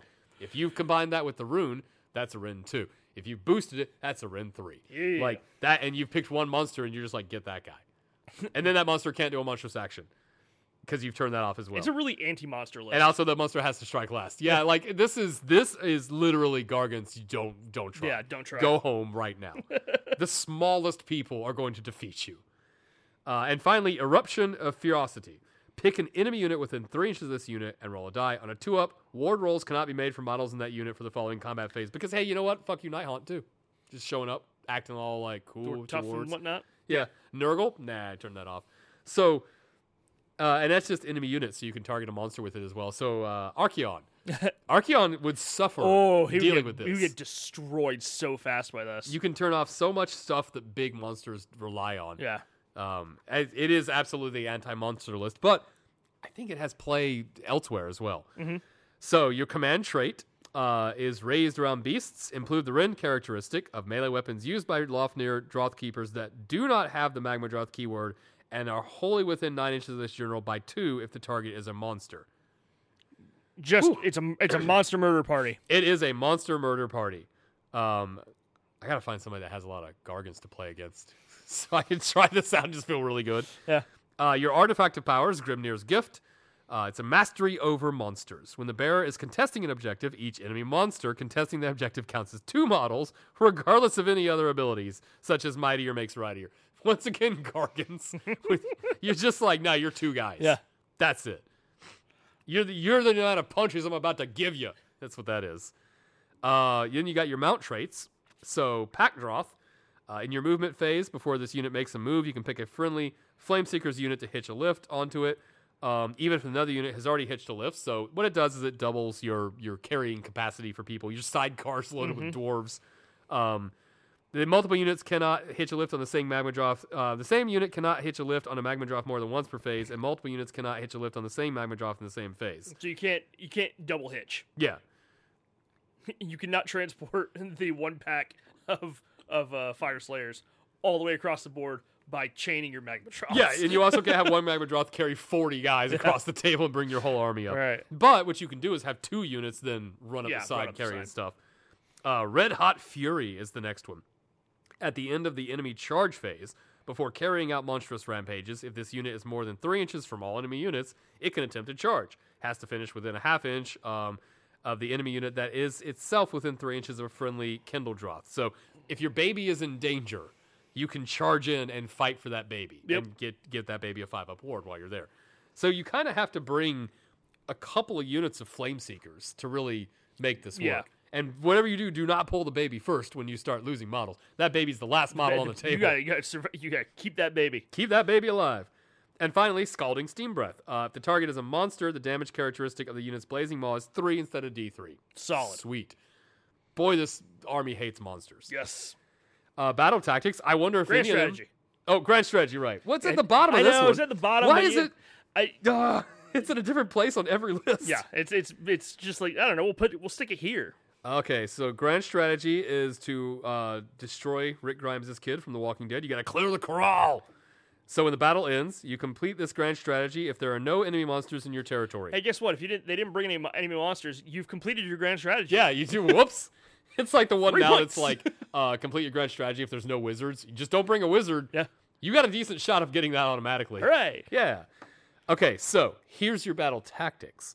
Circle the magma droths. You complete this tactic if, at the end of the turn, any friendly Lofnir Droth keepers that are within six inches of the center of the battlefield, and there are one or more friendly Lofnir Droth keeper units wholly within each large quarter of the battlefield. So you can do that by kind of being in the middle and just making sure your units are spaced out Yeah. properly. Um, that's not impossible, but it's kind of weird. But who knows? Uh, i- It's not like I said. It's not impossible. Just requires you to kind of dedicate a lot of your army to sort of standing around in the middle. But some objectives, that's what you kind of want to do anyway. Uh, then you've got the sulfur seam. Pick an objective that is partially or wholly within enemy territory, and one terrain feature or faction terrain feature that is partially or wholly within enemy territory, and more than six inches from that objective. You complete this tactic if you control both the objective and the terrain feature at the end of the turn. So basically, pick two things and control both of them. Right. One of them can be a, a rock Yeah. that's hanging out That's nearby. chilling. Yeah, that tree, that one tree you put up where you're like, hey, I need something to this table. Look over here. Yeah. Uh, and then you got Igneous Wranglers. That's a very hot pair of jeans. You pick an objective partially or wholly within enemy territory, and one other objective anywhere on the battlefield. You complete this tactic if you control both objectives at the end of the turn, and both are contested by Vulcan Flame Seekers units. And you may be saying, "Wait a minute, what's that? di- How is that different from the other one?" And Well, the 'cause answer they're both, is they're both ob- they're because they're both they're objectives. both objectives. Yeah. But otherwise, that's kind of conceptually the same as the last Yeah. one. All right. Okay. So control objectives, which is the point of the game. Indeed. So, So you should be doing that anyway. yes. All right. So Thoughts on this one? Uh, n- interesting. Yeah. I again, this is one of those I. It's weird because you have to like really like plan out the number of magma dross you're taking, and then the packs of Vulc of uh, of Vulcan berserkers and how like the how that all is all gonna fit together. I like that you said Vulcan berserkers because I just imagined a bunch of Vulcans from Star Trek just losing their minds. Ah, ah! I'm mind melding with fire. Your, and- mo- your monstrous action is illogical. That's how they shut him Um, down. but it, it's it's interesting. Like I like it, and I like it as an alternative build for like your. I'm gonna bring a bunch of magma dross. Yeah. Um, because and magma dross aren't terribly expensive. I think points wise, if I remember rightly. No. Um, and they're relatively, in terms of big model, multiple big model units, they're relatively easy to get a hold of. Like, Yeah. because if you've you're getting them in starter sets where you already have other dwarves in them, and so it's it's not like um, sometimes when they give you the all monster list and it's you know a giant pig that you need to buy seven of to make work Right. properly. It's like I don't want to spend this much money for this joke. Yeah, they're uh, well because there's a bunch of different kinds of magma dross. Uh, it's three. It's they're in the mid three hundreds. Yeah. for each one of them. But I mean, if you could br- you bring four of them, I think and, then, yeah, a, you and then did- a collection of other and then a collection of these other dudes, and that's that's kind of your army then. At that You point. bring four. You bring a couple of flame seekers, which are cheap to to trigger the the baby dragon stuff. yep. Uh, you know, a couple of heroes because you're still you're still Well, fire the, well, slayers. the e- heroes could even be on the Magmadross. yeah, that's So- true. You put the rune father, rune father, yeah, yeah, the Rune Father on there, and then you uh, get or the, the- prayers. and the Rune Son as well as the other one. yeah, yeah. You because either you can do the father, the son, or the holy guy. Yeah, yeah, it's yeah. the trinity you can put on top of there. So yeah, you got like Damage Dude and Prayer Dude and and some other And the sun, which is like pretty damagey, Yeah, yeah, yeah. but not super damagey, but also can sometimes have a javelin, which is a na- ranged attack. Yeah. Or if you're like me, you built the guy on foot with the javelin because it looked cool, and now you're like, oh, that's the worst one that we've done that with. But fuck it, he's That's got a fine. javelin He's now. got a javelin. He's- We're gonna he's- see. He's a javelin boy. Roll Yeah, that dice. It's uh, it's it's not bad. I don't I don't mind it. I think it would be fun to I think it'd be fun to, to pilot, kind of give it a test drive, see see how it operates. yeah, Um, I don't think it's gonna be I don't think it's gonna be winning any tournaments, but um, I think it could. that's kind of where fire slayers usually are anyway. I think it could dominate a tournament by accident. if it was Like- a heavy monster meta, If you've got a heavy monster meta, you've got a lot of destruction, a lot of gargants. Yeah. Um, you got even all dragons. yeah, e- even if somebody brought this all dragon army, you're Yeah. just like, oh well, I inadvertently have ruined all of that. for I've you. just decided to turn off your parts of your game. Yeah. And uh, good luck figuring out if the, you can do anything else now. But you're going to do it at the end of the combat phase, too. Yeah. After I've hit you constantly for the entire combat phase. right.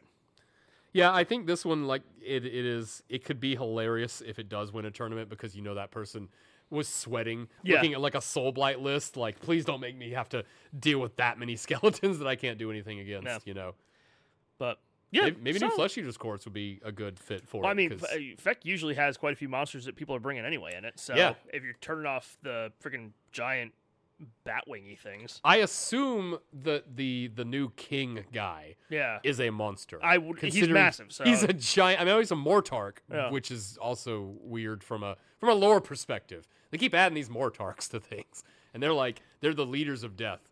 Um, but but not to be confused with more tech. yes, not to be, that's different. That's a different type of death creation.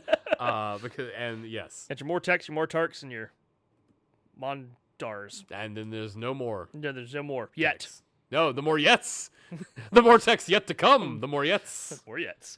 Uh, but yeah, so because this podcast is already incredibly long. This book is closed. It's Th- done. We're this, finished. This podcast is almost as long as the Long Gunt. Yes, the the longest gunt that The we've lo- ever had. This has been probably the longest Gunt we've definitely experienced on this show. Uh, what do you think on a on a scale of one to, to D? Uh, I well, which which is higher? I don't know. Okay. I'm going to go with a. I think this is a solid B. I don't like this book as much as I like book two. Yeah, book two was I think hard book, to book two has been the has been the highlight so far. It's certainly better than book one, yes. but that was not hard.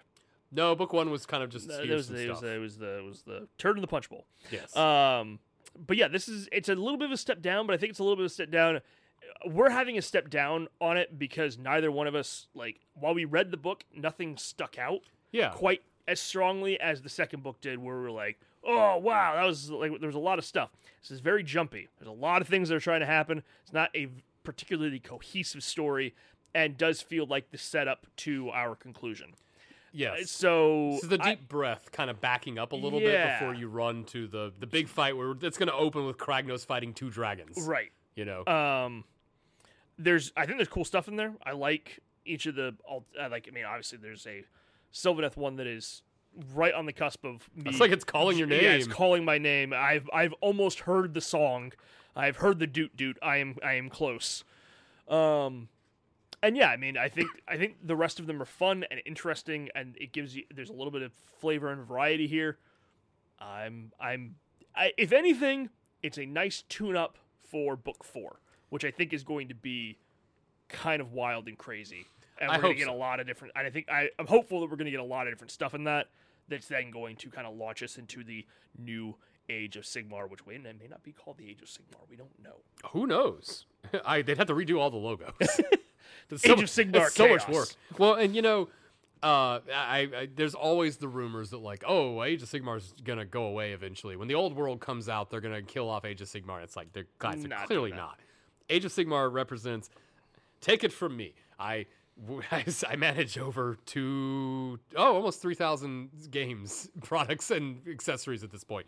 Um, Age of Sigmar occupies a space that no one else is really doing. Yeah. Where you have big ass heroic fantasy battles with lots of stuff on the table, but not a million things on the table and not movement tray based. Like this this is a niche that exists for a reason, but it is it's not going to go away. Right. Old World is going to come in. They've been releasing all the rules online. I read them.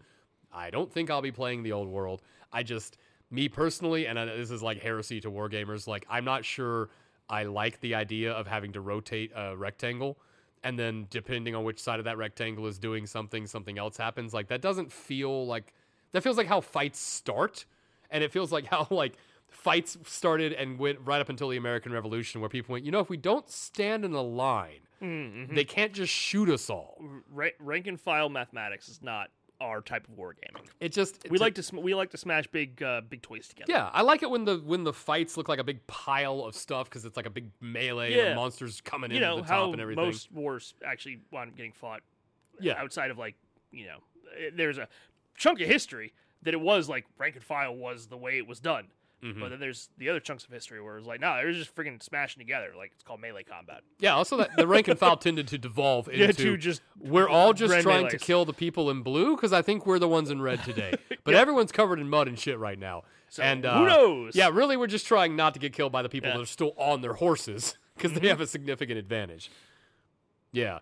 I, I, I- What are like like most realistic uh, battles, including dragons and monsters, you know, they usually devolve into just a giant Just- pile of Just stuff. stuff happening. Yeah.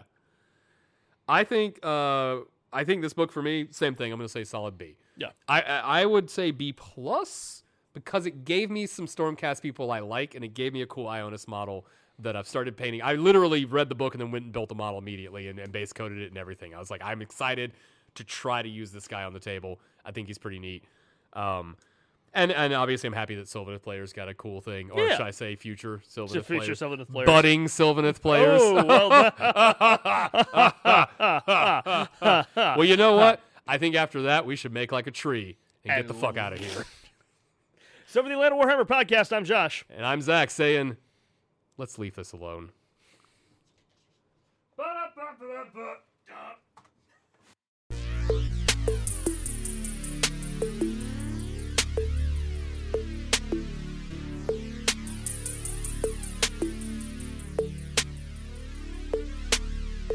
Yeah, it's like that, y'all. It's like that. It's like that.